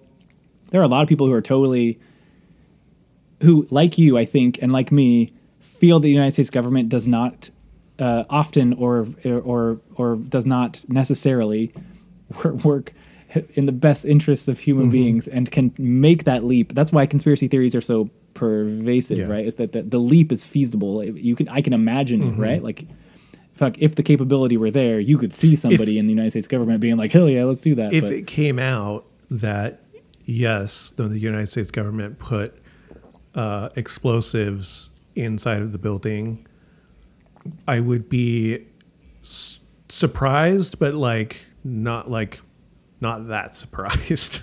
right, exactly, and that that's why it's I think such a successful. yeah, If it's even that successful, it feels to me like I don't hear about this one much anymore. Like 2007, 2004, sure, yeah, but yeah, not so much anymore. But anyhow, like I I like sh- again, like I mentioned at the very beginning, Maq has a really has clear and concise language that that says something that is easy for, for I mean for, for her from her experience and the experience of many women, um, not surprising at all. And then uh, from our perspective, where it's like, yo, I putting uh, keys between my knuckles is not an experience that I've had. Um, she's saying it in a fashion that makes it so like it's uh it's it's visceral. It's like I, I I can I can be like holy shit, yo. Like it's very like it's yeah. She does a really good job of of just taking that sentiment and making it cold and Yeah. clear. This is this is something interspersed within what you're talking about, like a jangle Yeah, upbeat yeah. song that doesn't really fit that mood. I I was actually interested in this line too, and I didn't know how to timestamp it because she does this in the next song as well, and I think it's super cool. And I, I it, from a writing perspective, lyrically at least, but she has like at the top she says hearing cat calls from police cars, Mm-hmm. right? So we have police. Down here we say hearing cat calls from construction yard. These are both experiences, by the way. I think every human who's lived in the United States or probably throughout the world they're like, oh yeah, that happens, of Yeah. course. Um, whether we want to admit it or not, uh, we know that it happens.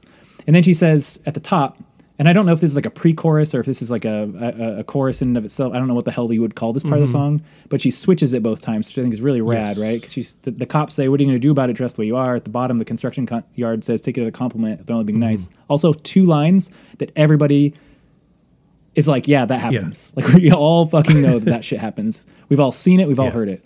And then it come. Then after that comes um, from a uh, the, the same line. There's a very common lie. She says both times, and then they'll say, "Take it as a com- um, or it's a far too common lie." Sorry, That- or no, maybe it changes. That's a very common lie, far too common lie.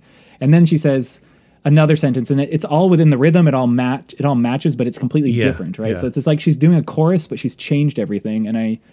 But thematically, it's the same, and I find it. I just find that not easy, probably, to do when you're Sure, writing. sure, and yeah. fucking love it. Absolutely. And not, she didn't like try to change up the words in the second verse. Ac- According to Genius, these are verses. Uh, didn't try to like change up the second verse to kind of match the same beat or cadence or whatever of the from police cars, from construction yards. Like that's more Right. syllables, but she didn't like try to rework that or something.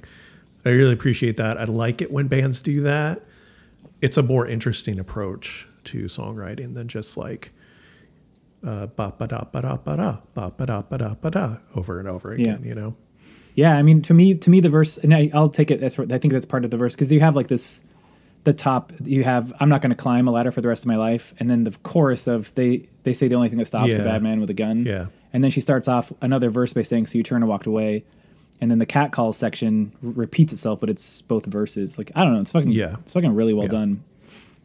Illuminating as well, really clearly written, just like a fucking.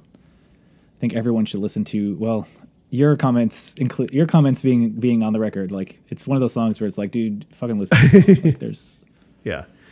it's got it's got that shit for you. Um, I'm gonna play the chorus and then into your second timestamp or next timestamp because you said it's the Trophy Wives one, right? yeah, where she gets a bit more aggressive in her in her Okay, sound. let me play that chorus right before that. The only thing that stops a bad man with a gun is a good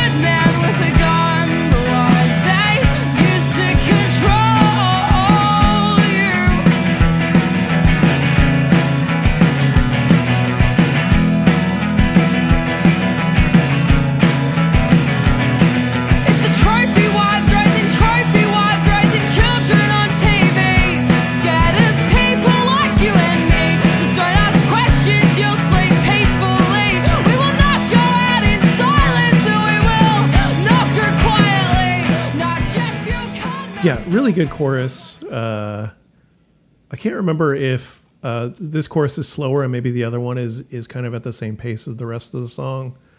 I don't recall, um, but I do like the slower chorus, uh, halftime or whatever it is. I think it's cool. Yeah, she switches it up in the second song as well. I feel like I feel like it's so, it's so good. It, but this chorus in particular, as the, the gaslighting involved Yeah. here, the lies they use to control you is far more related to the idea of the United States government having a role in 9/11. So yeah, interesting. Yeah. Whatever. I fucking love it. um, it's it's shit. This I don't know. We're listening to this the day after a pretty awful Yeah, tragedy in the states, are. right?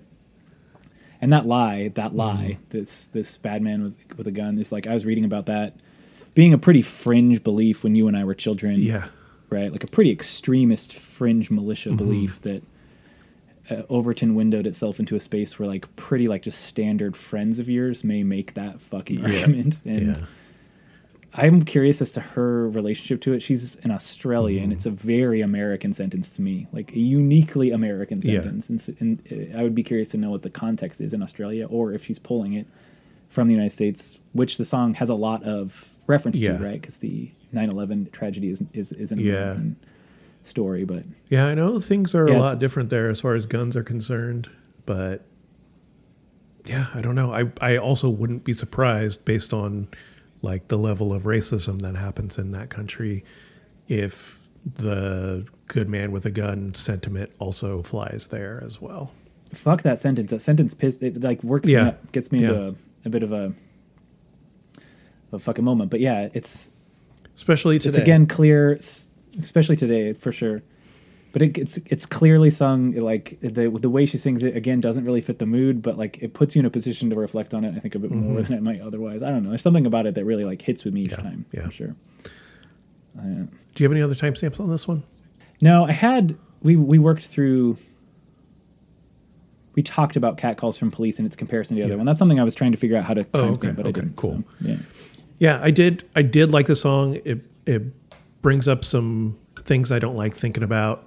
So yeah, Like aliens in Roswell. like aliens and. Roswell. I mean, I can. I, I, aliens exist. Like, just like uh, Tom DeLonge says, aliens exist. Yeah, I, I guess I'm curious. Like, it feels to me that the, the, the, the, the, the silly nature of that conspiracy theory or the land moonding conspiracy. It's not that you dislike conspiracy theories. It's just that the one surrounding 9/11 involves such a, um, such a fucking awful, fucking just mass death. Yeah. It's just a shitty fucking thing. Yeah.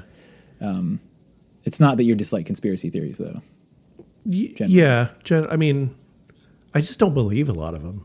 From like, Oh no, I- uh, is the government covering up aliens? Uh, maybe.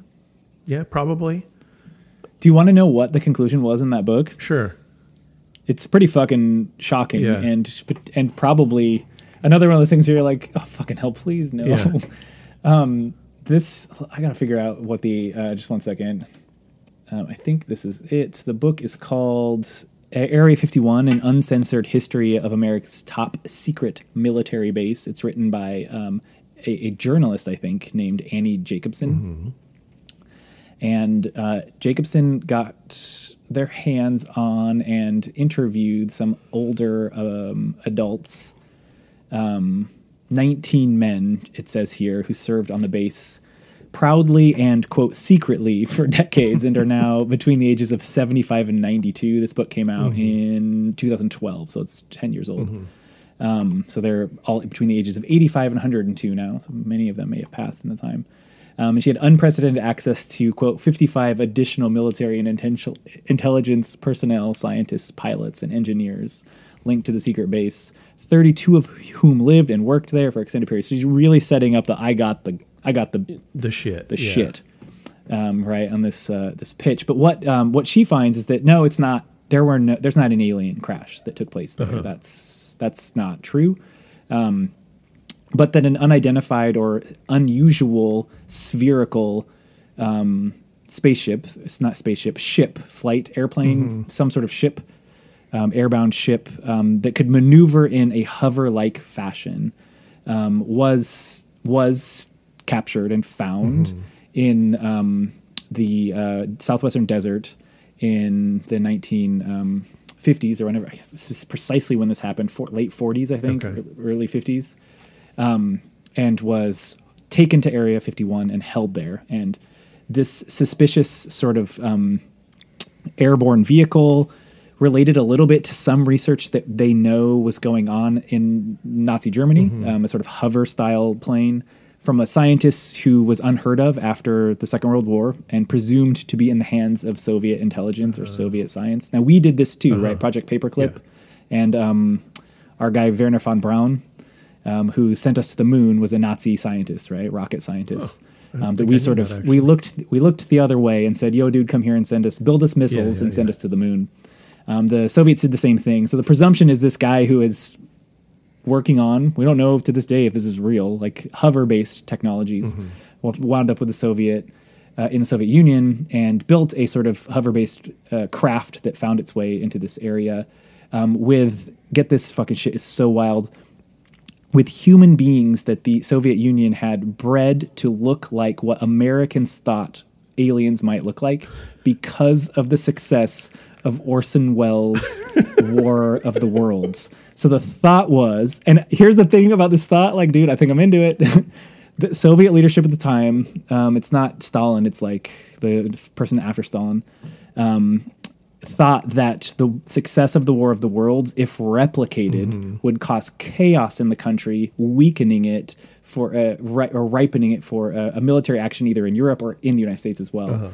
Um, not insane. No, no, not not Um, insane. but- That- Yeah, the pushback that she gives though is that the people who were bred not disconf- dis- disfigured Mm-hmm. um, would have needed they would have needed a lot more time yeah, to do that breeding. Um, the time for the timeline doesn't work in her in her to for her to she's like to be frank the timeline doesn't Yeah, work. yeah, yeah. But here's what I heard and what I read about. yeah. Uh, okay, um, um, I was while you were saying, I was thinking of, of conspiracy theories, or or just weird shit. Um, aliens, yes. God, no. A ghost, Yeah. no. A ghost? No. No, okay. no ghosts. That's stupid. Um, heaven and hell, no, Purgatory? Yes. no. In, Anything, anything like magical, no. That's fuck you. Uh, lizard people, no. Uh, Illuminati stuff, no. Is Illuminati the the Dan Brown books? Um, Da Vinci Code? I don't know. Maybe that stuff's all stupid too. Uh, fuck. I don't know. Most, pretty much all of those like government conspiracy ones. I like. I've gotten three COVID vaccines, and I will probably get another one. Oh, the chip. That's right. That great Bill Gates Yeah, one. yeah. The That chip, all that, all that Bill Gates stuff. Fucking stupid. Love it. Uh, Pizzagate. fuck you. Uh, that's bad. Yeah, I agree with that. That's some fucked up shit. Yeah, all that all that stuff. Do I think there's some fucked up going fucked up stuff going on in the government? Absolutely. Do I think there's fucked up stuff going on in Hollywood? 100%. But uh, I don't I don't believe in all this all these like grand conspiracy. Oh, earth is round, folks. Get over it. Oh man, you heard it here from Danny Inslee. It is. Did did we go to the moon? Probably. If uh It's it, okay, with the moon landing and the Earth being round or flat, especially the the Earth, if if the who who benefits in it being a lie? oh, if you who benefits with the Earth being f- actually flat? Who who benefits in saying uh, the Earth is round and it's this big conspiracy? Uh, you you're believing the biggest lie. Like who benefits from that lie? I think the person telling the the lie, it, it, right? It's that shocking shit. Like all all it, all press is good press. Sure. right? Isn't that like what we've been what what it, what Donald Trump sort of proved is that you can be shameless and just say batshit stuff, Yeah. and people people are like, it doesn't really hurt you. it makes you seem authentic, or Like if we found out, or like they they think they think you're funny, maybe. if we found out today, right now, if we all got a notification on our phone or whatever, hey everyone, the earth is actually flat.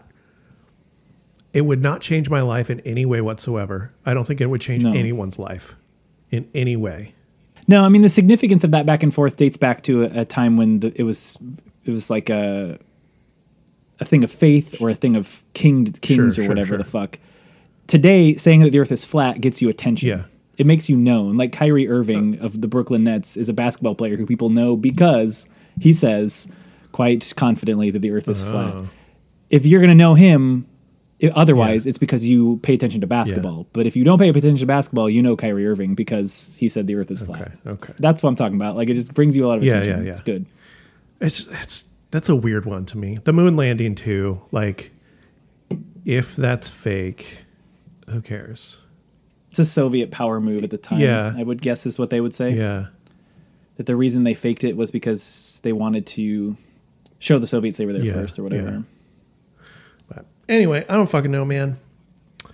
Let's talk about flesh and electricity.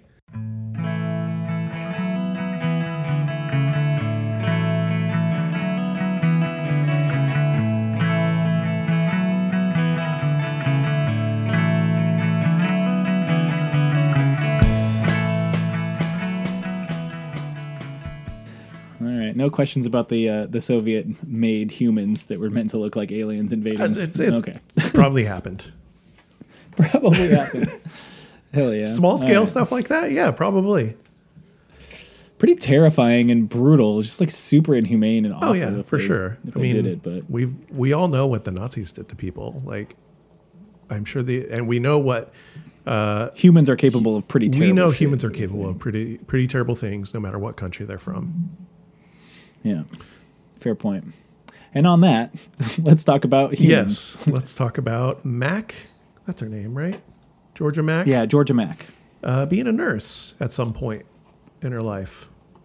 apparently i was looking at this an interview that the group did for their newest album and Maq trained as a nurse became a registered nurse around before this album this is from their first album was released and left nursing to be in a Yeah. band and during the covid pandemic realized that she had the registration or the certification and that she wanted to she wanted to be a part of the the, the fight against covid Oh. and getting people vaccinated and stuff and has been working as a nurse since 2021 again full time actually as i understand it or now they're two Yeah, years yeah, maybe yeah. she's Took- cut back, took back a little bit. did nurse work again Very cool. and in for sure I hope that um, so the sentiment of, of kind of this first verse here. Uh, she says, Each day I ride my bike to the hospital, walk around, check vital signs, and pretend to be useful. Sometimes, though, I really don't know what I'm doing here. My father says it's atonement for my reckless years. It seems uh, one of the little he- headlines or citations or whatever here on on a genius is talking about how it seems odd for a, a nurse to feel use, uh, unuseful. Because nurses are very very useful. But my thought is like well maybe this is kind of like an imposter syndrome kind of thing. Or when you're younger you want to be doing something especially if she's a, already a musician and she's you know she's got that part of her life and she wants to pursue that. I could see that kind of thought process i'd be curious about the space where she was working she says hospital but it doesn't necessarily clarify what that Sure. means um, doing rounds checking vital signs cleaning i would Yeah, imagine yeah, yeah. i think i could see this space existing i could see this job being pretty boring Mm-hmm. especially if australia has perhaps a health system that's a bit better funded than ours and more of the people being seen in medical centers are less sick than those that we deal with in our spaces um, but still sick but not as Mm-hmm. sick i think when i when i read this with the exception of the father's atonement line Mm-hmm. um, i see this and i wrote it down as like a just a boring stroll through a bad week in fucking capitalism Yeah, yeah, just yeah, like yeah totally. fucking damn it. I gotta go to the hospital again. I gotta walk around do Yeah, shit yeah, and then pretend i'm doing work you know uh, imposter syndrome and then go home. I don't know what i'm doing Okay, here. okay. But I, I feel like I feel like there are hospital jobs that are probably a bit more like this than than what she's been doing since COVID Mm-hmm, for sure. Yeah, and I'm sure her coming back to to do RN work during COVID is it's much more rewarding, or you know, you feel like you're actually doing something. I could see how going around just taking vital signs and jotting down things on the computer or whatever could get monotonous. I think about that in a recovery wing or in a space where people are just sort of stable Mm-hmm. and they're hanging out and they're they're resting, relaxing, getting getting back after a surgery or Yeah, something yeah, like yeah. that. Like I feel like I feel like that work is probably the, the idea. It's like I don't know what I'm doing here. I mean, that you should you- the, people need to be checked on, but like you know, I could see that getting pretty monotonous and Mm-hmm. Shitty. totally. um, but but oddly necessary if you think of like a bad capitalism ca- job in capitalism where it's like just truly useless automaton shit. Yeah, like, what the yeah. fuck? Then that doesn't feel like it ne- is necessary, whereas her work would still be necessary. Yeah, but totally, yeah. totally. we've all been bored from Yes, a job. Though, we all sure. have. Uh, let me play the end of that and into the pre-chorus.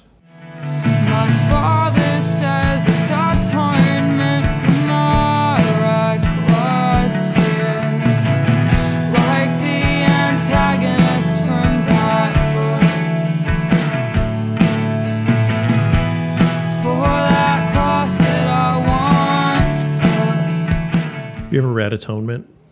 No, I- no, neither. No, have No. you? Oh, okay, Come on, have I? No. Come on, Danny. It's gonna happen. I haven't even seen I the have so much confidence in you. Neither have I. It's a Nick Cage movie, though, isn't it? Is it? Oh, I don't I know. think so. I don't know anything about it. Means you probably should see it. Um, I bet Amanda's read it. I'm gonna. How how many books has she read? Uh, who? Amanda? Yeah. I don't know. A lot. She's constantly reading, man. Gosh, Um, I don't understand why you decided to spend so much of your life with such a nerd. I don't get it. how, I don't even I don't even know how many books she's read. She's read a lot. She reads a lot all the time, especially when when you guys were doing that. Um, is it teen enough? Yeah. Because she was doing Oh, the books cla- for the that, and then Previous iTunes best-selling podcast Yes, of all yes. time. Yeah. yeah. yeah, but she's always reading and listening to books all the time. Word. More for pleasure these these days, which I think is good for her. I think so. Like, not to like go into detail, but like I feel like sometimes um, we can spoil our reading by reading uh, less for pleasure and more for like, oh, I should know about this book. Like, it just kind of takes the pleasure out of it because even if it's a great book, you're doing it for work. And like, yeah, sometimes I think that librarians who have a focus on a certain age demographic in particular, like, feel bad when they read outside of it because Mm-hmm. Yeah. it's just not helping them, and then it just becomes a fucking nightmare. So, I think she even like started to feel like when there were certain books that would come up on on the podcast that she wasn't really super interested in reading, and she just like, oh, I guess I got to read this one. Like, I think that kind of burnt her out a little bit. yeah, that's that's exactly how you feel sometimes when you're like, oh, I guess I got to listen to this song. No.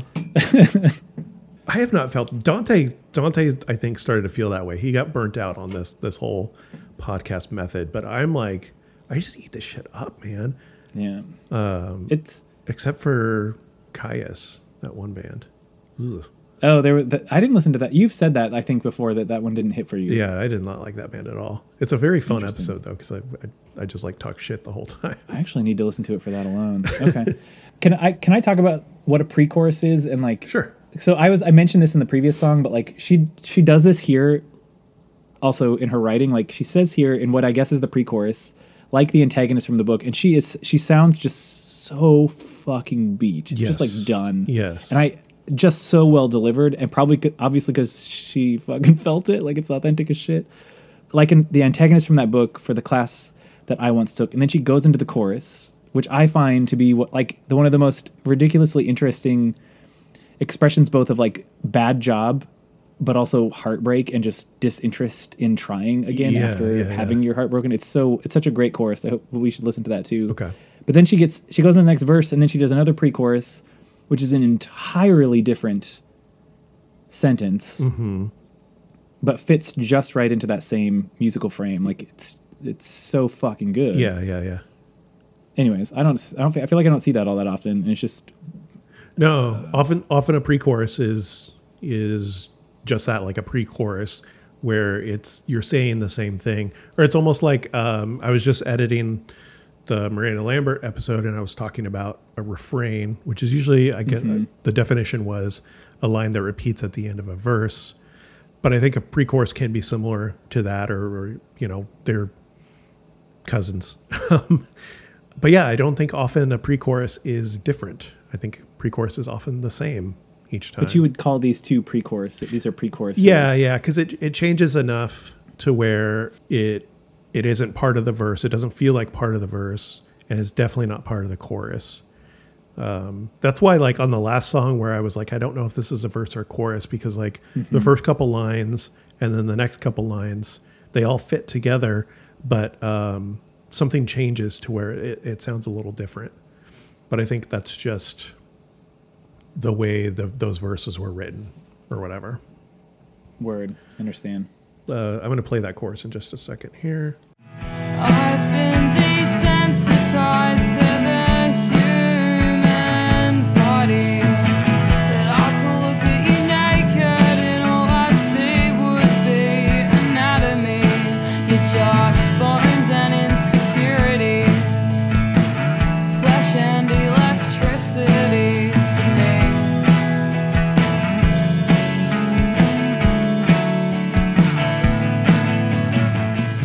That bass is it's fucking sick. Yeah, yeah. Amanda's like grilling me now on wait, what are they saying about atonement? That's a weird thing to reference. I'm gonna copy and paste some of these lyrics. But the atonement is not it's not a movie reference, right? It's using the word, no. And I think uh, it's using the word, but then also how in the pre-chorus she's talking about the antagonist from that book Oh, she's uh, referring back is to the book referring back to the Book Atonement. I, this is not a thought that I had because I have obviously not read Atonement. Um, this is thanks to genius.com. I gotta go on that fucking shit more often. It makes me sound way smarter than I actually am. Even though these things are just like, you know, cited by anyone, it's it's not like uh yeah, anyway. it's like Wikipedia. you know? Oh, it's yeah, it's like it's not sourced necessarily. Yeah, Gotcha. Sometimes they are, but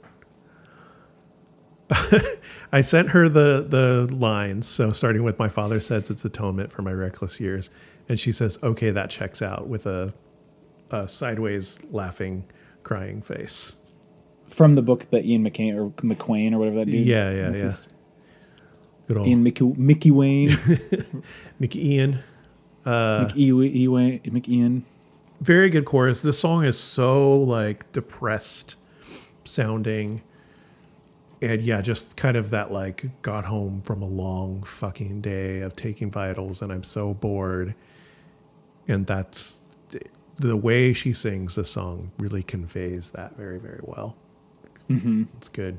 But she pulls into like after that second chorus, she pulls into the break heartbreak component, Mm-hmm, which I find interesting because like up until that point, it's just uh, my job sucks. Yeah. I can't do this anymore, and then you're like, oh, I see what you're talking about here. Mm-hmm. It's, it's nice. Like she's doing two things at once, which is or two things in one song. But Uh, and then at the end of what I was playing, fucking the bass, come on.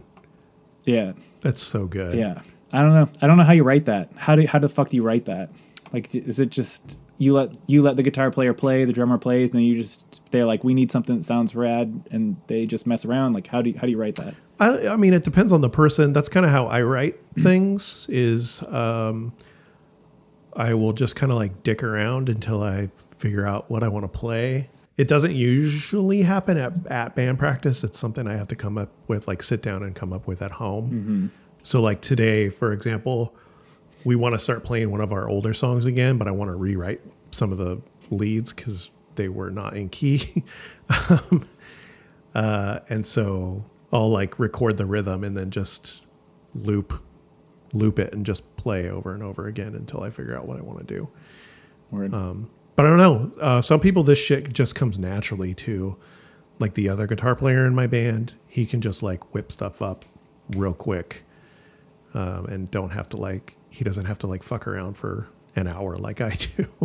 Word. So she could just be like that good, where it's just like, oh yeah, I'm gonna do this, that, that kind of thing.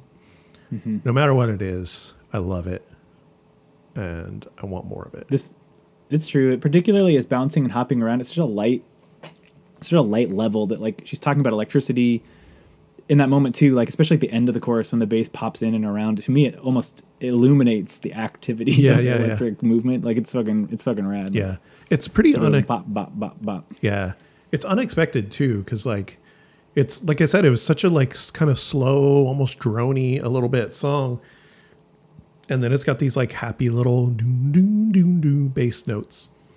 Two fifty three is my next uh, thingy. Actually, I'll go with that. I wanted to play the second. I wanted to play the chorus at 320 because of the pace switch, and I love it. Oh yes, But- that's the uh, I have that as well. Um, so let's do two fifty three because this verse is too fucking real, man. Tearing labels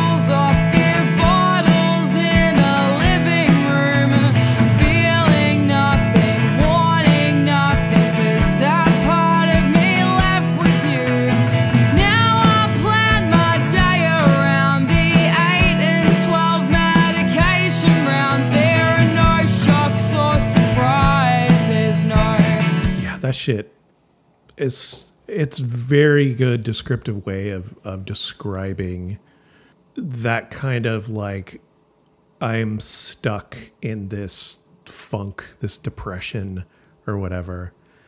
Want what did she say? Like wanting nothing, needing nothing, or something like fe- feeling nothing, wanting nothing. Yeah, that shit. Because that part of me left with you. Oh my god.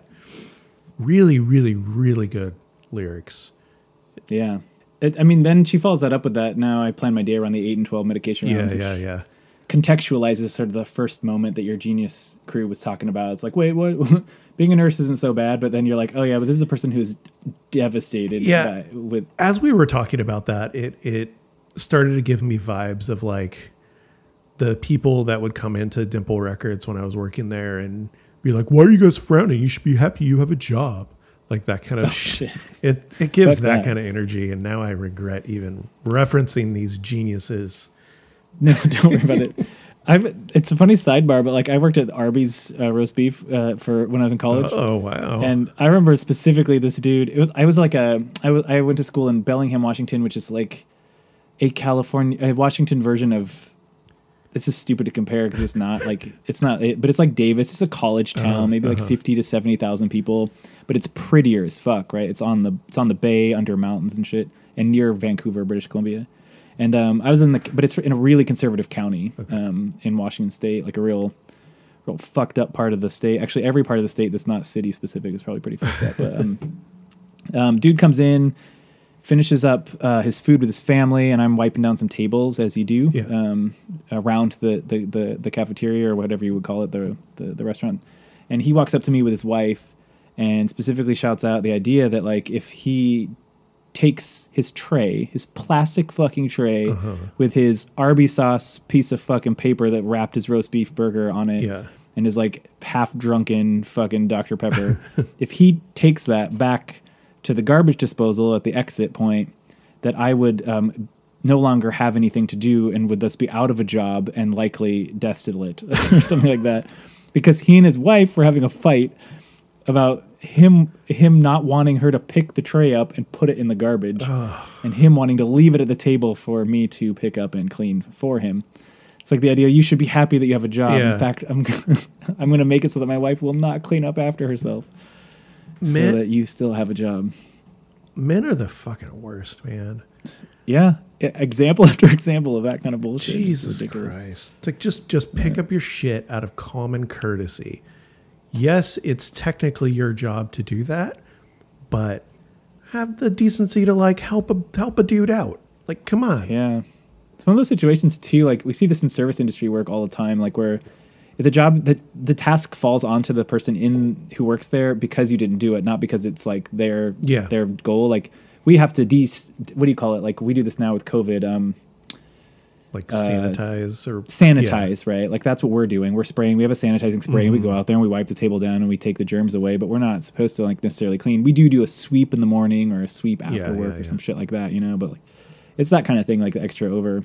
And people don't tip No, at those restaurants either. Yeah. Those, those people, those kids, and they, you know, back then they were primarily kids. These days now they're more and more often adults. Yeah. Like we're just fucking treated like trash. It sucks. Yeah, and making no money. Yeah, in that sense. We we got some uh, big topics on today's episode, man. I feel like that's what they wanted from us, exactly that. But um, let's let's run with that last. Uh, Pick up where we chorus, left though. off here. It's nothing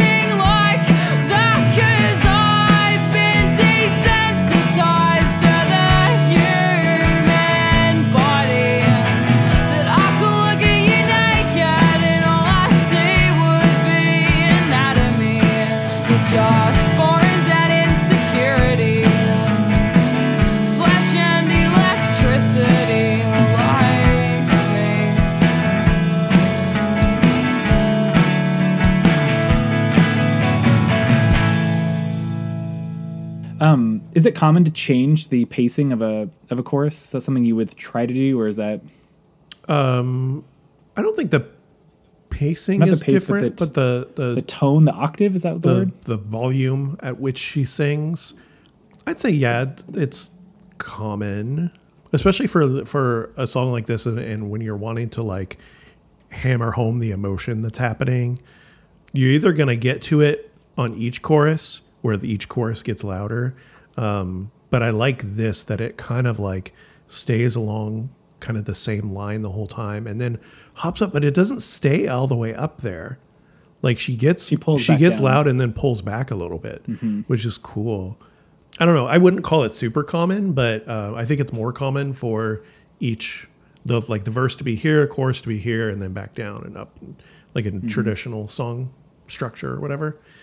But uh, they make a lot of really good choices. The uh, especially the ends of their songs. I think the rest of these songs, I point out the end of the songs because they are very good at ending a song. Word. But yeah, really fucking great. Great stuff. Uh, do you have any other timestamps on this one? Anything else? No, no, no, no. Um, I like I unlike Camp Cope, have a tough time ending a song. Oh, It- I thought for a second you just you said you unlike Cope, like you like you went to Facebook and you unliked them. yeah, I definitely un- no, no, no, no. On Instagram, I actually followed Georgia Maq while we were doing this. Oh, so nice. Shout out. Instagram person though. By the way, Yeah. Uh, Yeah. Instagram has been pissing me off with all the like suggestions and shit lately, though. Is the promo stuff getting bigger and in the stories or in the? Just uh, like scrolling through, like every, I'd say for every uh, five things I scroll past, two of them are something I don't actually follow. It's either an ad or a suggestion, word. and I hate Yeah. it. That feels like Facebook trying to make some money. Yeah. I think more people are leaving Facebook. Uh, and so they're trying to make their money on that. Anyway, off of their brand new, brand spanking new 2022 album, Running with the Hurricane, it's the title track, Running with the Hurricane.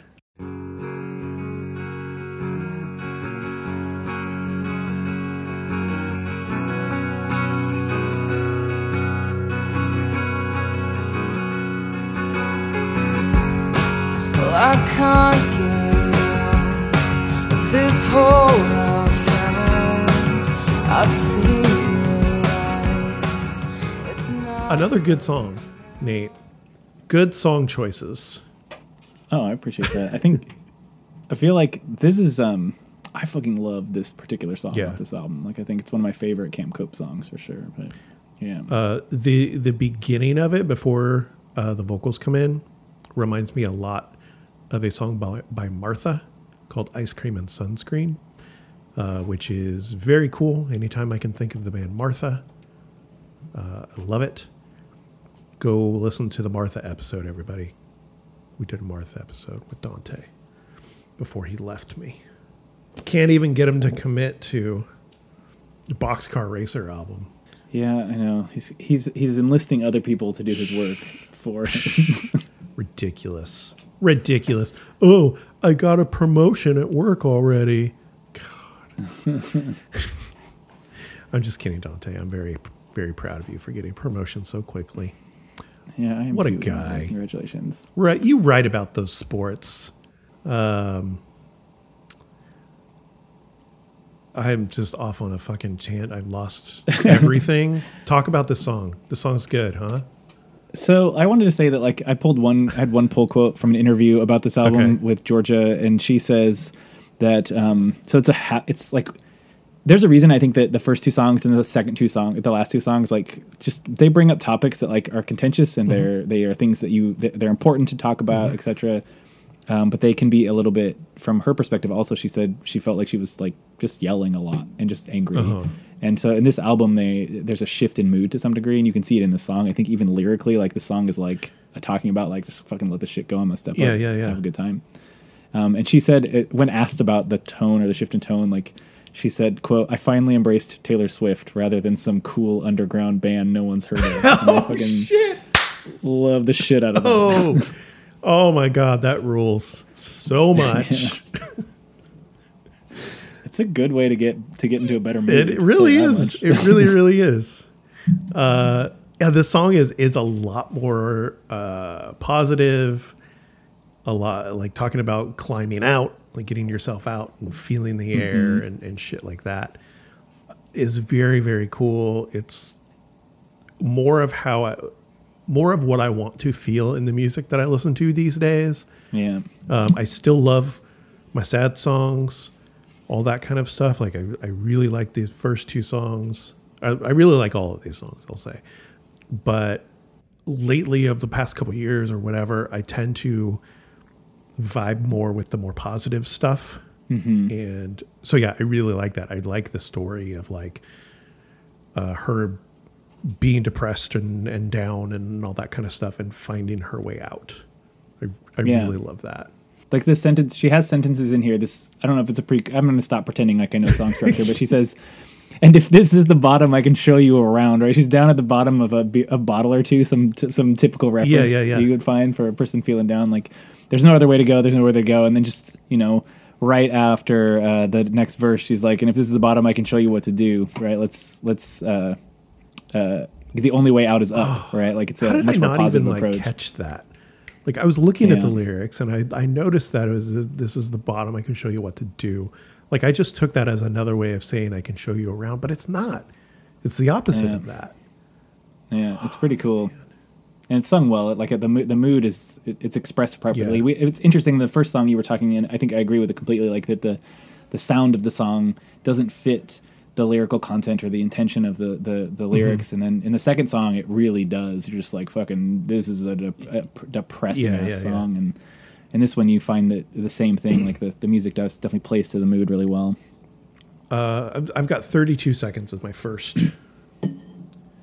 I actually hit wait until the bass hit at 51 seconds. I also want to say you said tell me about this song. One thing, I, one of the reasons I picked this song, and I, I hope that that we got the, a similar timestamp. But this is, the, I think this might be the only Camp Cope song that at least comes to my mind when I was thinking about making a list that has um, dual vocals.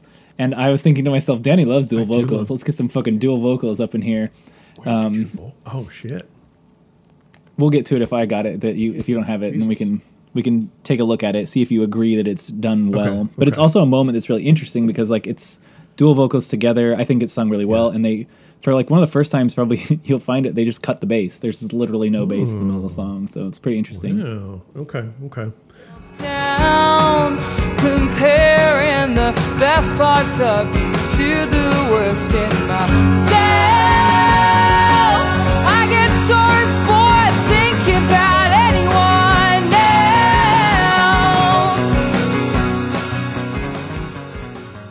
else. Okay, it was just kind of that line at the end of the verse or pre-chorus, whatever it was, and how it it pops up there with the harmony behind it. Mm-hmm. It's so fucking nice. It gives me like it gives me like country vibes a little bit, or like folky Yeah, yeah, sure. country kind of vibes or whatever. But that line, uh, she talked me up. I bring myself down, comparing the best parts of you with to the worst in myself. Uh, and the how the worst in myself like jumps up an octave or whatever. Really fucking good. And the piano is a nice addition. Right, I hundred percent Yeah. think that's the case Yeah. too. Yeah, the piano's dope. The bass is there. We were talking about that earlier, like where the bass is, how the bass plays out in this album. Yeah. But it's definitely there, dancing around. If this is the bottom, I can show you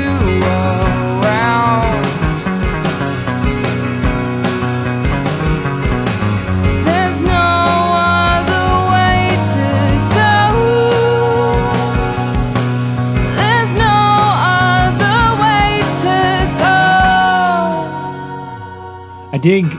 She's singing first of all. Like, shit. There's such a difference in the way she's she's delivering her her lyrics, uh, her vocals, and it's really nice. Like I I really enjoy both versions, or like almost all three versions, because we got like mm-hmm. the kind of like happy version, we got the sad version, and now this is like the I'm trying to sing version, and she's got a really really mm-hmm. nice voice, and the the harmonies that mm-hmm. come through are great.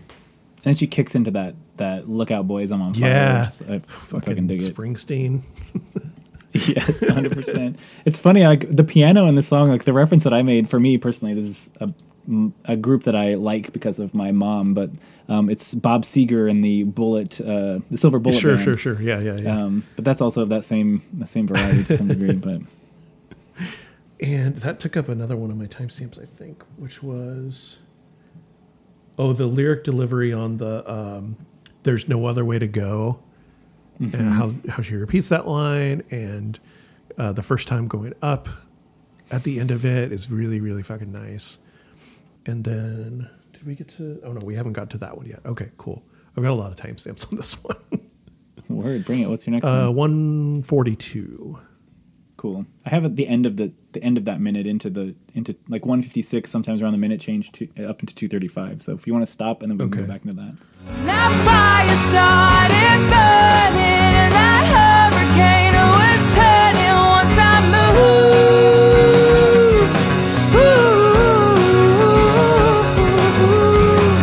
Ooh. Just I love those lines. I love the vocalizing at the end. Mm-hmm. It's very, very cool. I can't pinpoint what it reminds me of, but it, I guess that doesn't really matter. It does have that kind of classic, oh, classic like uh, I don't know, Fleetwood Mac or Sure. or yeah. something, even like Bob Seger. I don't know. I feel like she'd be mad with the Bob Seger nod, but Everybody Yes, would, but don't worry that. but I fucking love it. I love it. Also, that bass is flying around Oh, yeah, back it there is. too. It's- I The whole time. It's on my mind because we were thinking about this this album and how that shows up. But yeah, Uh, all right, I'm gonna keep playing for a little bit. If this is the bottom, I could show you what to do.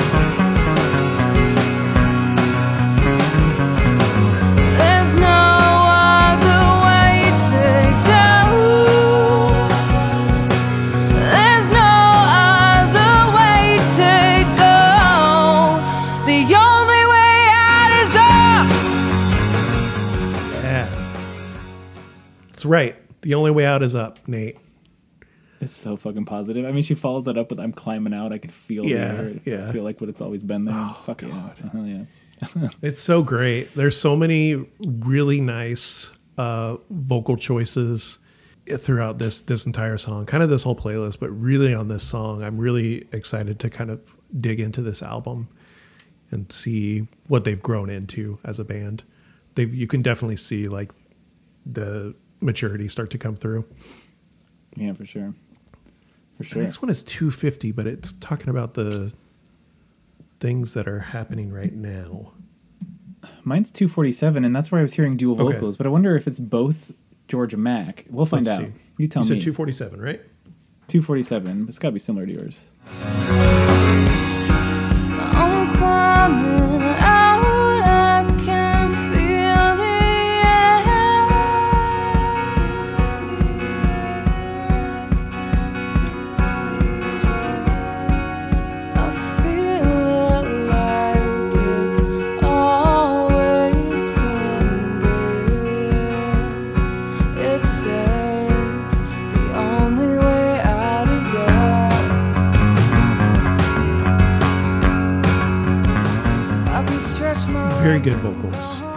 Call that the dual vocals that I'm that uh, always piques my interest. It's it's some really good backing vocals. Good backing vocals, Yes, fair. very very good backing vocals. Uh, I love those all those lines about climbing out, feeling the air. It's it's such a good like metaphor and visual that you can feel. Really really cool, and I love the bass. Again, the bass just kind of not not making sense, but also kind of making sense at the same time. Yeah, it felt to me like they cut it there for 10 seconds or so. Yeah. Like it was just the drum, and then the guitar sort of real subtle, and then that bass pops back, and you're like, all right, Yeah, we're back. yeah. And then It's almost it almost feels louder. I don't know if it actually is, but Mm-hmm. maybe everything else is just a little quieter still. But yeah, really good stuff. And then I have the end of the song at, at 324. Stretch my legs and run. Oh, I'm taking my place,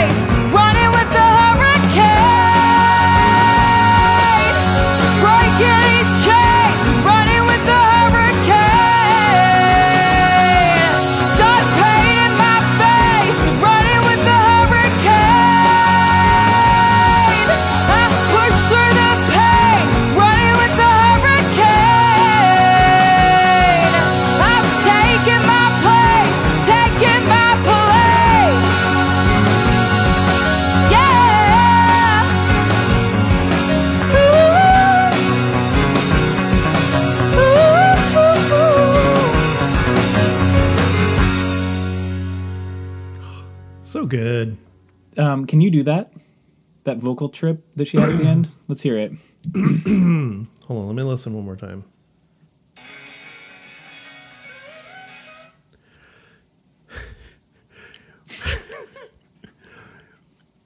Woo!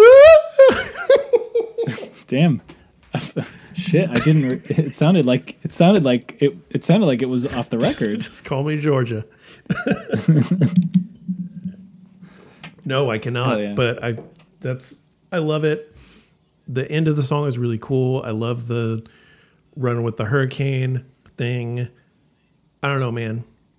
It's good. It's a well put together song. Well put together song, yeah. That references some '70s rock and roll. It does, Be it it, Fleetwood. Mac, be it I'm- Bruce Springsteen. I'm be it- curious if Amanda would like this song. I don't think she would like the other songs, but I'm, I'm curious. I'm gonna I'm gonna try it out. I'll, I'll report back. Word. I'd love to hear that. Do it right now. Listen to this song. Tell me what you think. She's gonna be like, "I heard you doing that bird call at the end, and it was yours was better." Woo! you ready to move on, sir? yeah, totally, Okay. totally. Uh, up next, I'm gonna I'm gonna do a Dante joke. It's a very visual joke, so it's perfect for a podcast. Off of uh, it's gonna be the title track off of their album "How to Socialize and Make Friends." The song title is "How to, How to Socialize and Make Friends."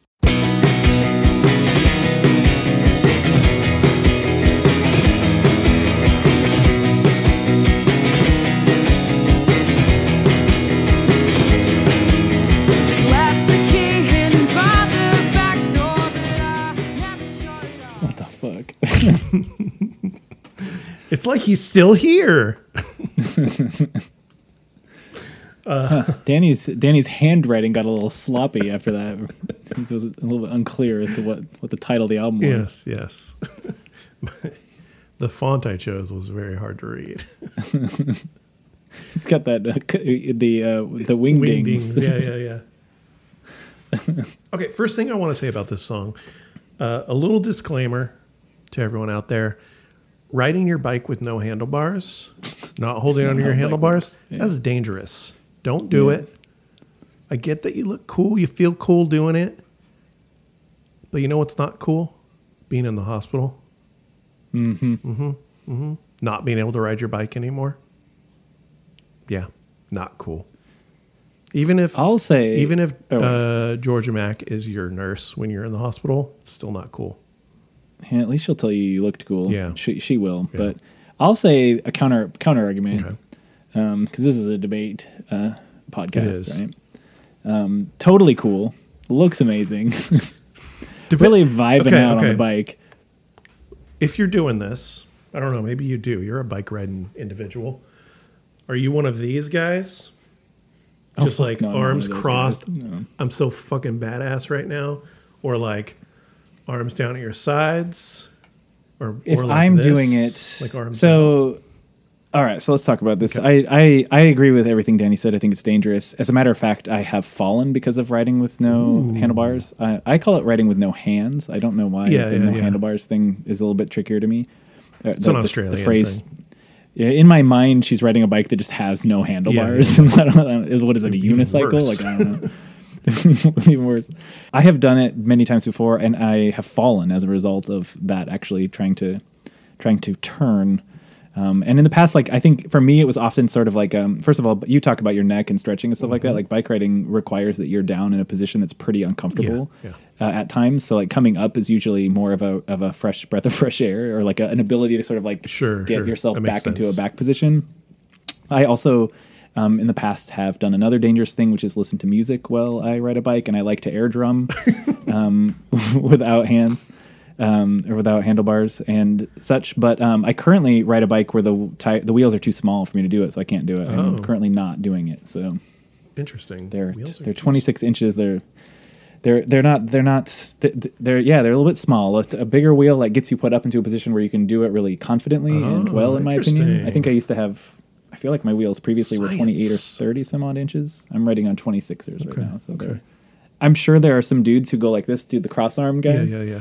who could ride a bike with no hands, no matter the size. But for me, it's a little bit um, less secure feeling, so I don't do it. Okay. Yeah. I, I wouldn't, I would not do that. If uh, me riding my bike uh, with no hands is just like my hands just let go and they just stay there, just wait. You went, ah! look at me. the thing you do when you're a kid. Yeah. You're like, no hands.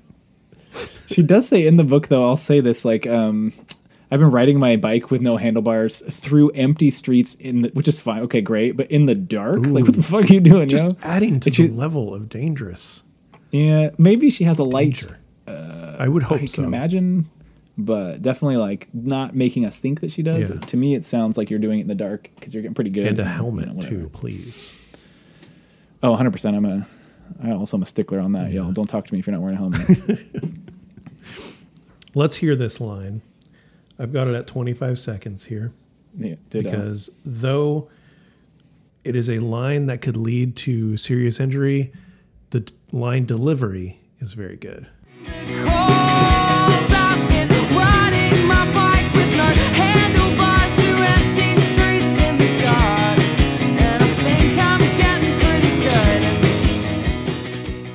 Good. Stuff. Yeah, I mean, I don't know. Maybe we should practice it a bit more. Maybe I can get my my bike to go. Yeah, maybe. I would I would need to my bike needs some work. Yeah, I've not ridden it in many years. Since I had You know what is children. true? Oh well, yeah. I mean, you don't want to hurt yourself if you got kids, right? It's like I feel like this might be the case. Like my parents flew. I think one time they had to go somewhere for like a wedding or something mm-hmm. when I was a kid. Mm-hmm.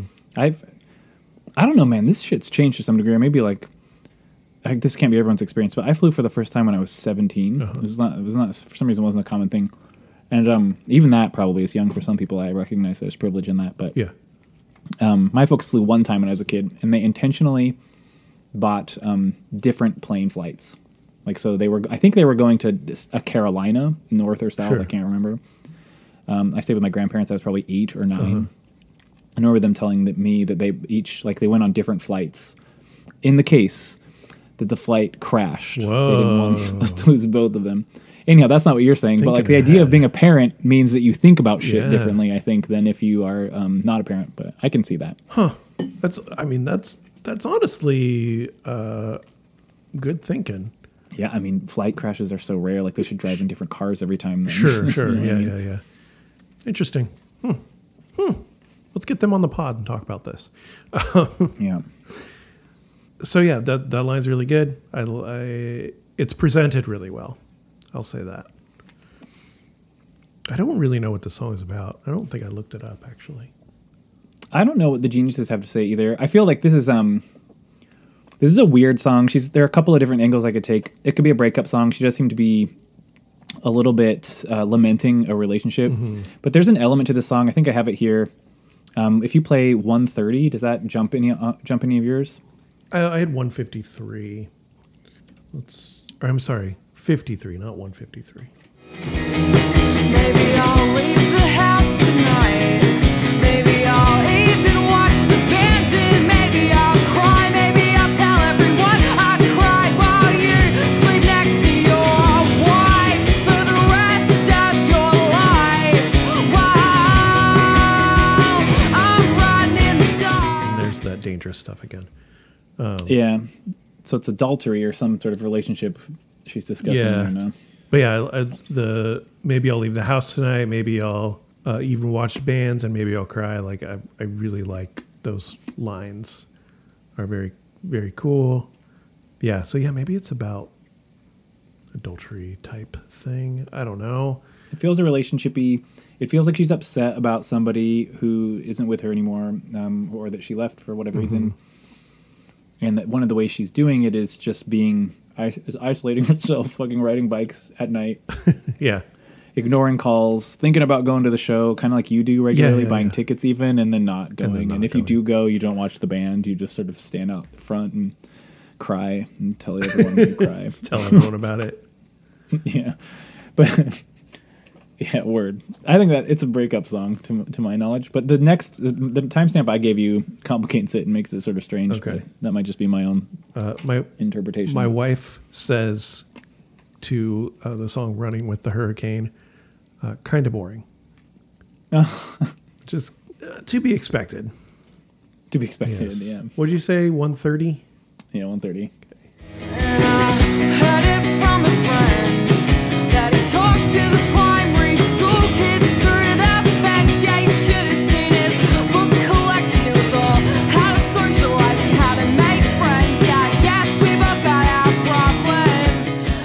So again, Australia is a different country, different culture, but like that he talks. I don't know what primary school is in Australia, but like I heard it from a friend that he talks to the primary school kids through the fence. Is a fucked up line, Mm-hmm. Yeah. in my opinion. I guess like I'm pretty cognizant of the fact that you don't just like go to the schoolyard and talk to kids. Like what the fuck? So that sucks. I hope that primary school means college in Australia. I don't know. um, uh, and I'm glad that she's not with this person anymore yeah, because that sucks. It, I don't know why you would do that. Um, in our in our culture, in our current contemporary yeah, culture, yeah, it doesn't yeah. seem Seems, appropriate. seems odd. Yeah. Um, I don't want to get on people who are genuinely, you know, nice to and interested in young people, but this is stupid. You don't do that. Yeah. Um, but the second line is interesting. Like, so you should have seen his book collection, which I love. I love it. Uh, book collections as as an opportunity to judge people is like my cup of tea. This is great shit. You gotta look at these books and then make a decision. But this is funny because it's all about how to socialize and how to make Yeah, friends, yeah, right? yeah. Which is an insult in the in her in her saying, Uh-huh. and also sort of like when I think about it, it's like, yeah, that is a pretty funny book collection to have but it's the title of the album, which I always find like interesting where they pull the title of these albums. Mm-hmm. And if you were to read the title of the album without having heard the song, How to Socialize and Make Friends is like kind of a fun, like cat, like campy tutorial on just like we're fun, we're cool, Yeah, let's talk yeah. about this. Like, and then you get into it, and it's like a creepy dude who talks to primary kid school, primary school kids through the fence, and has a book collection on how to socialize and make friends it just changes the subject matter so much so greatly. It's like, wow, that title is different than I thought. Uh, and then Um, it's interesting. And then leading to, uh, yeah, I guess we all have our problems and areas to improve. Is, is Mm-hmm. Sure. this dude's problem that he hangs out at primary schools and With children, yeah, Yeah. And, and and reads about reads books that are, I don't know, dude. I, I, don't know. I'd say this guy needs to ride his bike with no handlebars, literally no handlebars. No handlebar bike. It's just a unicycle. I mean, It's, not a unicycle guy, though. It's it's the because it's got two wheels. the bicycle. Yeah, that's bicycle means too. No, bike with no handlebars. I don't know. It just seems even if you're riding a unicycle in front of a primary school, they're going to shun Yeah, you yeah, anyways. yeah. and then It takes the same opportunity to talk effort to 'em, as a so. Mm-hmm. unicycle probably because you got to balance a little better. It's really difficult. Yeah. He doesn't sound like the coolest person, even though it's true we have areas where we need to improve. I like the um, I like the empathy, but fucking hell, weirdo. Yeah, yeah. Uh, and then the kind of the end of the song, two ten, is what uh my next thing here. Yeah, mine's after that, but let's see your two ten. Okay. See where you go.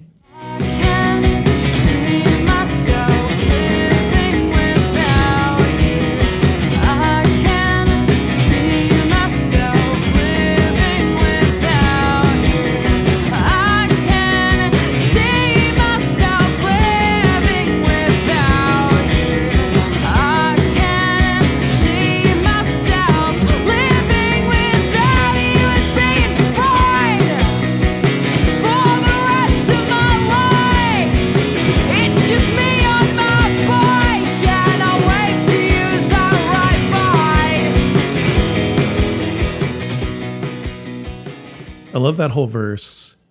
Yeah, did Uh, I can see myself living without you. Uh, I can see myself mishearing that lyric if I hadn't have read them as I can't see myself living without you. oh shit, really? Yeah. If I wasn't paying super close attention and being like, oh, sh- she's Australian, she probably doesn't know how to say can't. Also, I, I really, really like that uh, It's Just Me and My Bike gives me vibes of um, Pee Wee's Big Adventure. yeah, yeah, that's good. It's just me Um, without my bike. I agree with you. I like the shit. I think that's funny. I think um, I, I I'm a person who's happily married and actually don't associate with the idea of of of this, but like I I have been in that space where it's just like, oh shit, I can do this without you. I don't need this person, and I really find that I find that empowering. And I also think as I live as I live my life and like you know hear of hear from people I care about or hear from people I don't really know that well, like it seems like so many times it's that sense that empowering sense of being able to say i can do this alone yeah. that we that we in our in our culture at least are not good at get obtaining and i think that it's nice to hear it said again she says things so clearly and Mm-hmm. just sort of like you can see somebody feeling that and hearing it and being like okay okay Yeah, i got yeah, this yeah. and i think that's dope Yeah. i also like that at the end I mean, I don't know. What, I would love to know what she thinks of this person, but we got the dude is hanging on the fence at the primary school talking to the kids, and she's on her bike, and she's just like, "I'm gonna wave Yeah, at you yeah. as I ride by." Bing bing on my bell. It's like, what the fuck? Um, hopefully, the wave includes a middle finger. yeah, yeah, but, you yeah. know, whatever. Waving with the middle finger, Um, sure. but totally like the the yeah there's two we don't talk enough about how acceptable and appropriate and wonderful it can be to just love yourself and live with Yeah, yourself yeah. it's fucking dope and i think it's important to it's important to highlight that when it comes around Yeah, absolutely. I feel like too many songs, especially too many songs that I grew up listening to, uh, were all about "I can't live without you" and how Right. am I gonna go on and all that kind of shit. But I don't know. Maybe it's a little precursor to like running with the hurricane. You know what I mean? Yeah, Great fucking see stuff. the progression man. there Really good. Um someday i'm going to give you carly Rae jepsen Okay. and on that list there will be another there's a breakup song that she has uh, that also includes riding a bicycle at night and i don't fucking maybe again like i i ride a bicycle and i love i love Yeah. bikes um but not in the not in the this No, no, sitting no. up sort Yeah. of sense but um yeah it gets me just like the, the visual gets me like at, at night riding when you're upset or to like relieve yourself. And i'll say this in the context of like living in sacramento like we had a horrendously warm day Yes, today. it was 102 degrees. And um it doesn't necessarily always cool down that well at Mm-hmm. night but it can. And like if you're riding your bike at nine o'clock in sacramento it's a fucking wonderful Yeah. feeling dude. You know Yes. this like just like, i love it. And so songs that talk about riding bicycles at night get me about the ch- the right chill. I'm in the mood. Yeah. Even if it's a sad song or a song about a creeper. Yes. Is that all you got for this one? Yeah, I can't really describe. I love the Mm-hmm. song, and there's something about this in comparison to that first album. Like, this has to me a bit more of a second wave emo smell Sure, to it yeah, that yeah. just really kicks for me, and I I do dig it for that for that reason. I also like how they spell the word socialize. Yeah, uh, on Um, my little pages thing here, it I spelled it that way, and it says it's wrong. yeah, which it is. It, it truly is. Sorry, Australia. Uh, get right. get your you out of my favorite. closing out the podcast with our fifth song, though. We have Uh, speaking of creepers, this song is called "The Opener."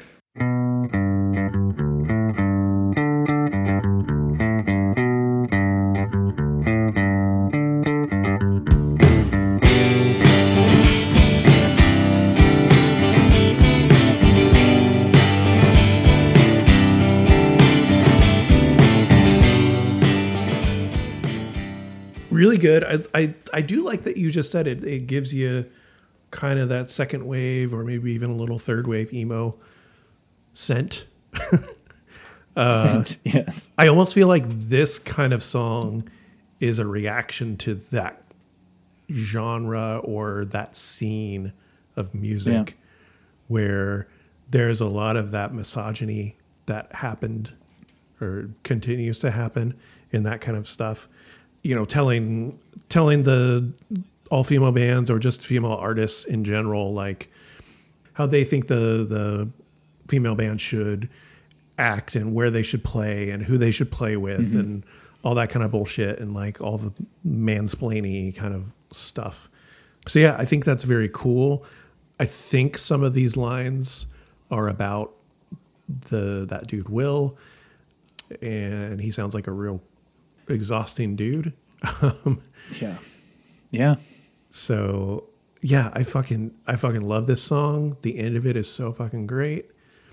It's a song that like part of me wants to be there and scream along, but part of me also knows that like maybe I should just step back for this one. Yeah, it, I can't think it's. I don't know if it's this song or if it's actually the first song, the one that didn't click Mm-hmm. for you. Um, one of those two songs, sh- I read that Maq will do a "Girls to the Front" Yeah, call, yeah, yeah. like just like get your fucking. This one back- is one hundred percent girls to the front. Fuck all these shitty dudes. And I'm all about that. Like, yeah, I will go stand in the back or sit down or whatever and sing along back here. right? Cause yeah, it's it's really fucking great. I'll probably just play the whole like last minute of the song.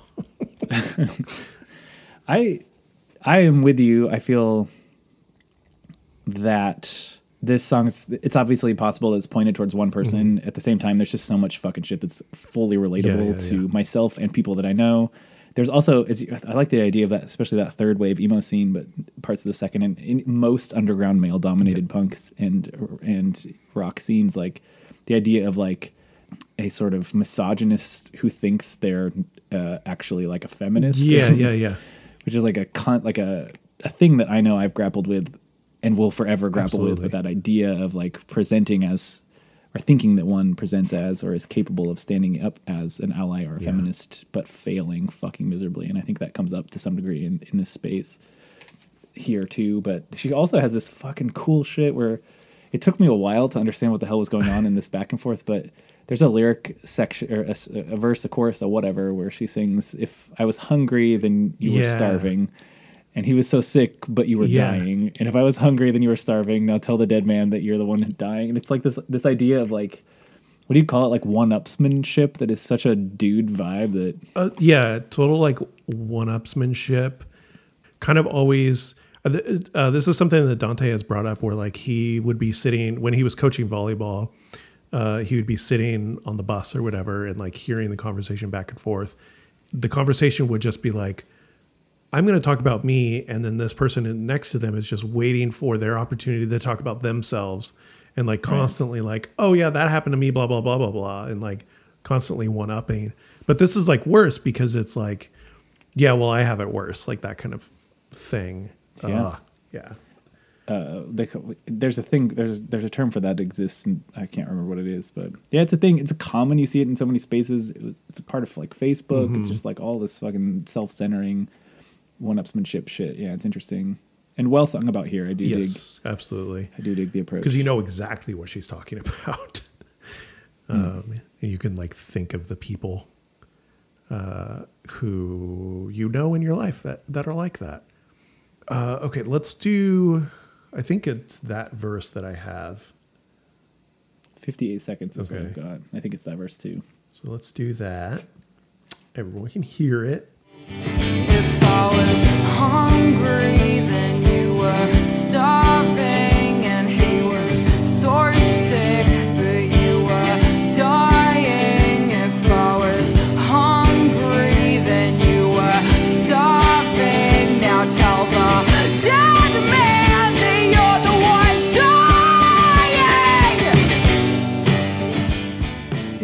fucking great. I, I love getting loud as fuck at the end there. and I really like the next lines too in the second verse. I, it's, I also have it on my next timestamp. But you're right about that getting loud because it, it goes up. It's really loud. It's a yell, Yeah. and then the it's just done. Yeah. like it doesn't continue. Yeah. it's like it's pretty dope. Um, let's do verse Real, real exclamation point. Yes, exclamation point. Yeah. Treat them like queens until they disagree. And never reflect and think, wait, maybe the problem was me. Nah, man, just keep smoking weed. Tell this one, yeah, they were all crazy, unlike you, baby. So thanks to Genius.com. Wordless. Yeah. Um, apparently, the line "treat them like queens until they disagree" is a nod to uh, a Will Wagner song where he says, "Treat women like queens even after they leave," um, and so that's kind of a, a dig at him for being shitty. But yeah, it's, it's fucking great, and uh, never like dudes never reflecting on oh wait maybe i was the problem here um, i i think back on so much of my younger days and realize how much of a problem i was at times and i don't know it sucks it sucks but you just gotta i don't smoke weed so Yeah, there's that you don't have to do that. I feel like Kacey Musgraves gives that that option in one of her songs where she's like, or just roll. What does she say? Like, you know her. Mm-hmm. Follow your arrow song where she's like, Yeah. smoke some weed or don't. Yeah. I did. it's fucking funny. Anyways, yeah, yeah, hundred percent. Yeah. uh, anyway, back uh, back to the statement. Uh, dudes are shitty. Yeah, I didn't realize that. So it's so funny. Danny texted me. He's like, "So we didn't talk about this dude, Will Wagner," and I was like, "Who the fuck is that?" like, I had no idea. Yeah. I paid such close attention to the uh, personal lives of uh, of the members of Camp Cope, and I was like, I don't know, dude. But that's interesting that it's like such a direct reference, like Yeah, yeah. Um, inside the lyrics. That's fuck yeah, I love do it. I love it. That kind of stuff came up when uh, on the pavement episode because some of the songs that Lush gave me were like had these references like band names. There's Smashing Pumpkins in one of them, Yeah. and then a whole song about REM, which I thought was really fucking cool. But I love that shit. Like just call it like it is. And this, I mean, this isn't necessarily direct. Like he's, she's not saying like the dude from Smith Street band, like anything like that. But if you know, It's you actually know. far less direct Yeah. Uh. than Pavement. I didn't get to that song yet on that episode, but that's funny because if I'm not mistaken, like Billy Corgan, I think responded to that song. I feel like Pavement like toured with them, or they toured with Stone Temple Pilots, and then then Weiland responded to that song. Yeah, they've. Uh, from what I read, it was like both bands kind of denied the like rumors of about like Smashing Pumpkins wanting Pavement to get kicked off of Lollapalooza and stuff. But um, I didn't see anything about a direct response like in another song or anything like that. Oh no, I guess not like a diss track. Although that would have been dope. Yeah. Billy Corgan write a diss track. If, we know you're listening. But they have talked about it. Yes. Word. Yeah. But I, I don't think that uh, either of bands like took it personally or anything like that. Because it's not it's not like a dig like fuck you or anything like that. I don't know. Uh, Billy Corgan though cannot be talked about unless he's approved of it. It's true, it's in true, Advance. yes. So anything is a dig if it doesn't have a signature on it. Uh, Billy, I love you. I know you're listening, but Come on the pod. let's really not bring let's not bring Billy Corgan into this Camp Cope episode. Uh, what do you got next? I don't have anything till two ten, which is like the end. I gotta run back. Um, oh yeah, so oh wait, yeah, two ten is what I have. That oh we were just lucky and you worked so hard again with that sort of. Uh, that's not that's not the the the one upsman as much as like this. You got like this very privileged, I would assume, like white cis dude that she's talking about. This dude Will Will Wagner Mm. Yeah. or many troves, oceans of men like him like um, always ha- seem to have that story of like like even me when I was like, dude, I worked at Arby's roast beef. Like I can play that as a story of like I worked at Arby's fucking roast beef. Like obviously, obviously my life has not been as easy as you're assuming, but I wouldn't do that. But I know that that shit happens yeah, yeah, yeah. frequently. It's like you could see Maq saying like, um, or hearing that like you know like maybe in response to a comment or just off the cuff that this dude is like, yeah, but I worked really fucking hard and you were just lucky or something. Yeah, like yeah, that. yeah. Seems. Anyways, I we can play it before I start Let's play it. Saying the lyrics. That's all. My entire commentary is just saying the lyrics. They're they're that good. worked so hard, but we were just lucky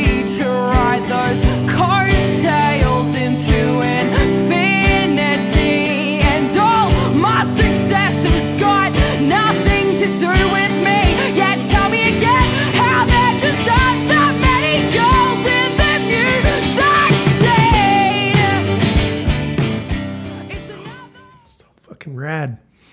And it, it, it's again like the first song. The song is very angry, and it's but it's so like bouncy. Like the bass is like boo boo doo boo. Mm-hmm. It's so cool, so cool. Yeah, you kind of. I mean, you kind of said it, all there is to say about that verse. Shitty dudes being shitty, talking about riding coattails. I did, like. I, in what- in what circumstances, like someone you tell me yet again, right? Just how many, how there just aren't that many girls in the music scene related to like you're successful because of me. Like what, com- what was that conversation? like what the fuck was this dude talking about? Yeah. like just like it's it's obvious that your uh, success is because of my coattails. Yes, yes. because of me. And the justification for that is that there aren't that many girls There's in the music scene, many. saying like that it has nothing to do with her or her music personally. It's just that they're you, you're unique unless you're successful. Like, what? How do you not say that and then eat yourself? Yeah, eat, yeah, eat- yeah. Eat your words immediately. Yeah. Like, oh yeah, I said a fucked up shit thing. it's wild, wild, bro. You want to listen to the the whole last verse? Yeah, there's. A, it's actually kind of funny. Like, um, I have a timestamp at the part where she shouts to the bass player and says, show "Show 'em, Kelly." I think that's a standalone timestamp because it's just fucking cool. It's so But we can play through it too. Yeah. I, w- I kind of wish like here you, you don't don't talk about the song you, you wish to, to you had in front of you instead of the one you have in front of you. But there's something about like we've been talking about Kelly. I think her name is Kelly Dawn, um, although she obviously or maybe goes by Kelly. Um, uh, the bass throughout this entire thing, and then to have the vocalist Georgia Yeah. scream "Show 'em Kelly" in a song without not followed by a raging I know. ripping I was bass solo is a little bit of a letdown. a fucking shredder, but she's. Yeah. I mean, Kelly's just kind of shredding the whole time. So, The whole damn time, so it's not necessary. Yeah, Yeah, yeah. good call. um, all right, let's fucking do it.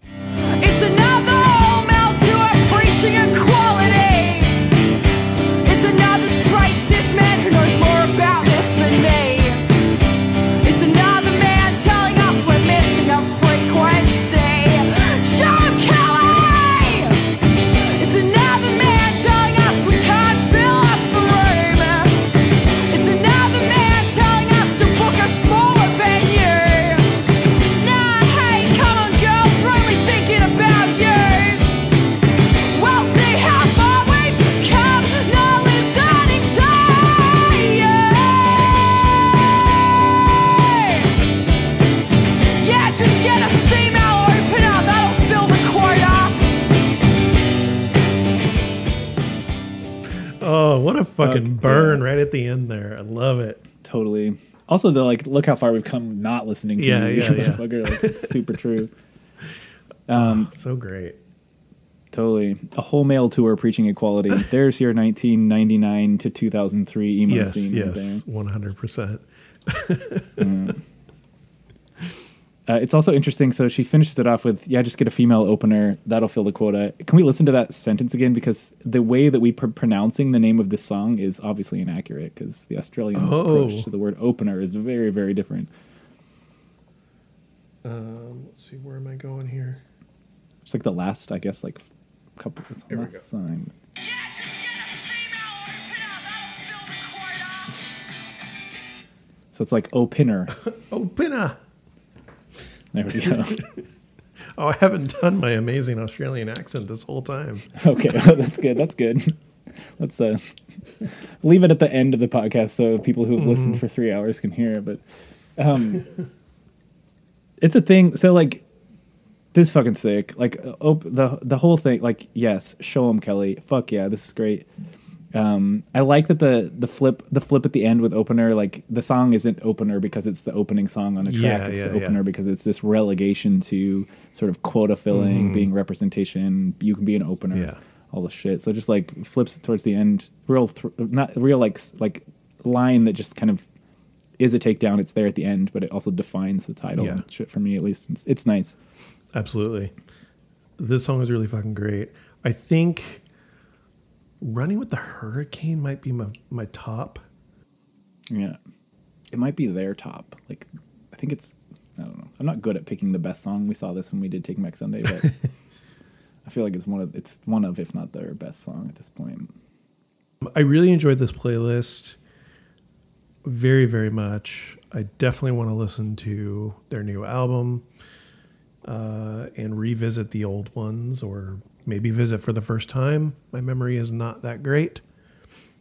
Uh, I will give them uh, Camp Cope, You Have Earned, which I'm sure you've been waiting for since you started this band a, a four four point three seconds of my summer. Four point three seconds of your summer. Yes. Oh, I was gonna give them. Uh, I get to rake them Oh, too. right? sure. Like- yeah. Why not? I just a couple cuddles with spatula and Adidas. Ooh, yeah. That's, that's what I'm talking about here. Uh, I'm gonna try really hard f- going forward to identify or confirm cat ownership Okay, of every okay. musician Yeah. I listen to. I will find a good little sound bite to put in there. Uh, maybe we can get some pictures and get like a per meter uh, on how cute meter. the cat Hell is yeah. or cats are. Um, I like this idea, and I think we need to make it happen. Uh, Nate will be back eventually to talk about a band called Bridge and Tunnel.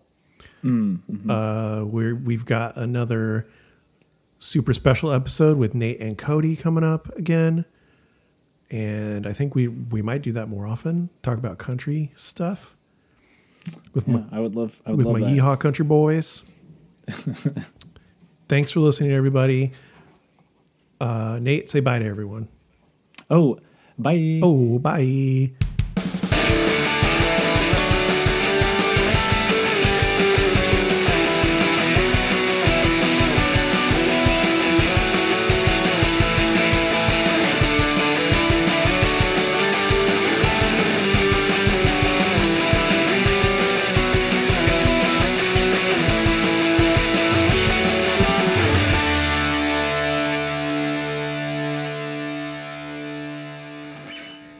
Better posture. I don't. I don't know, dude. Like.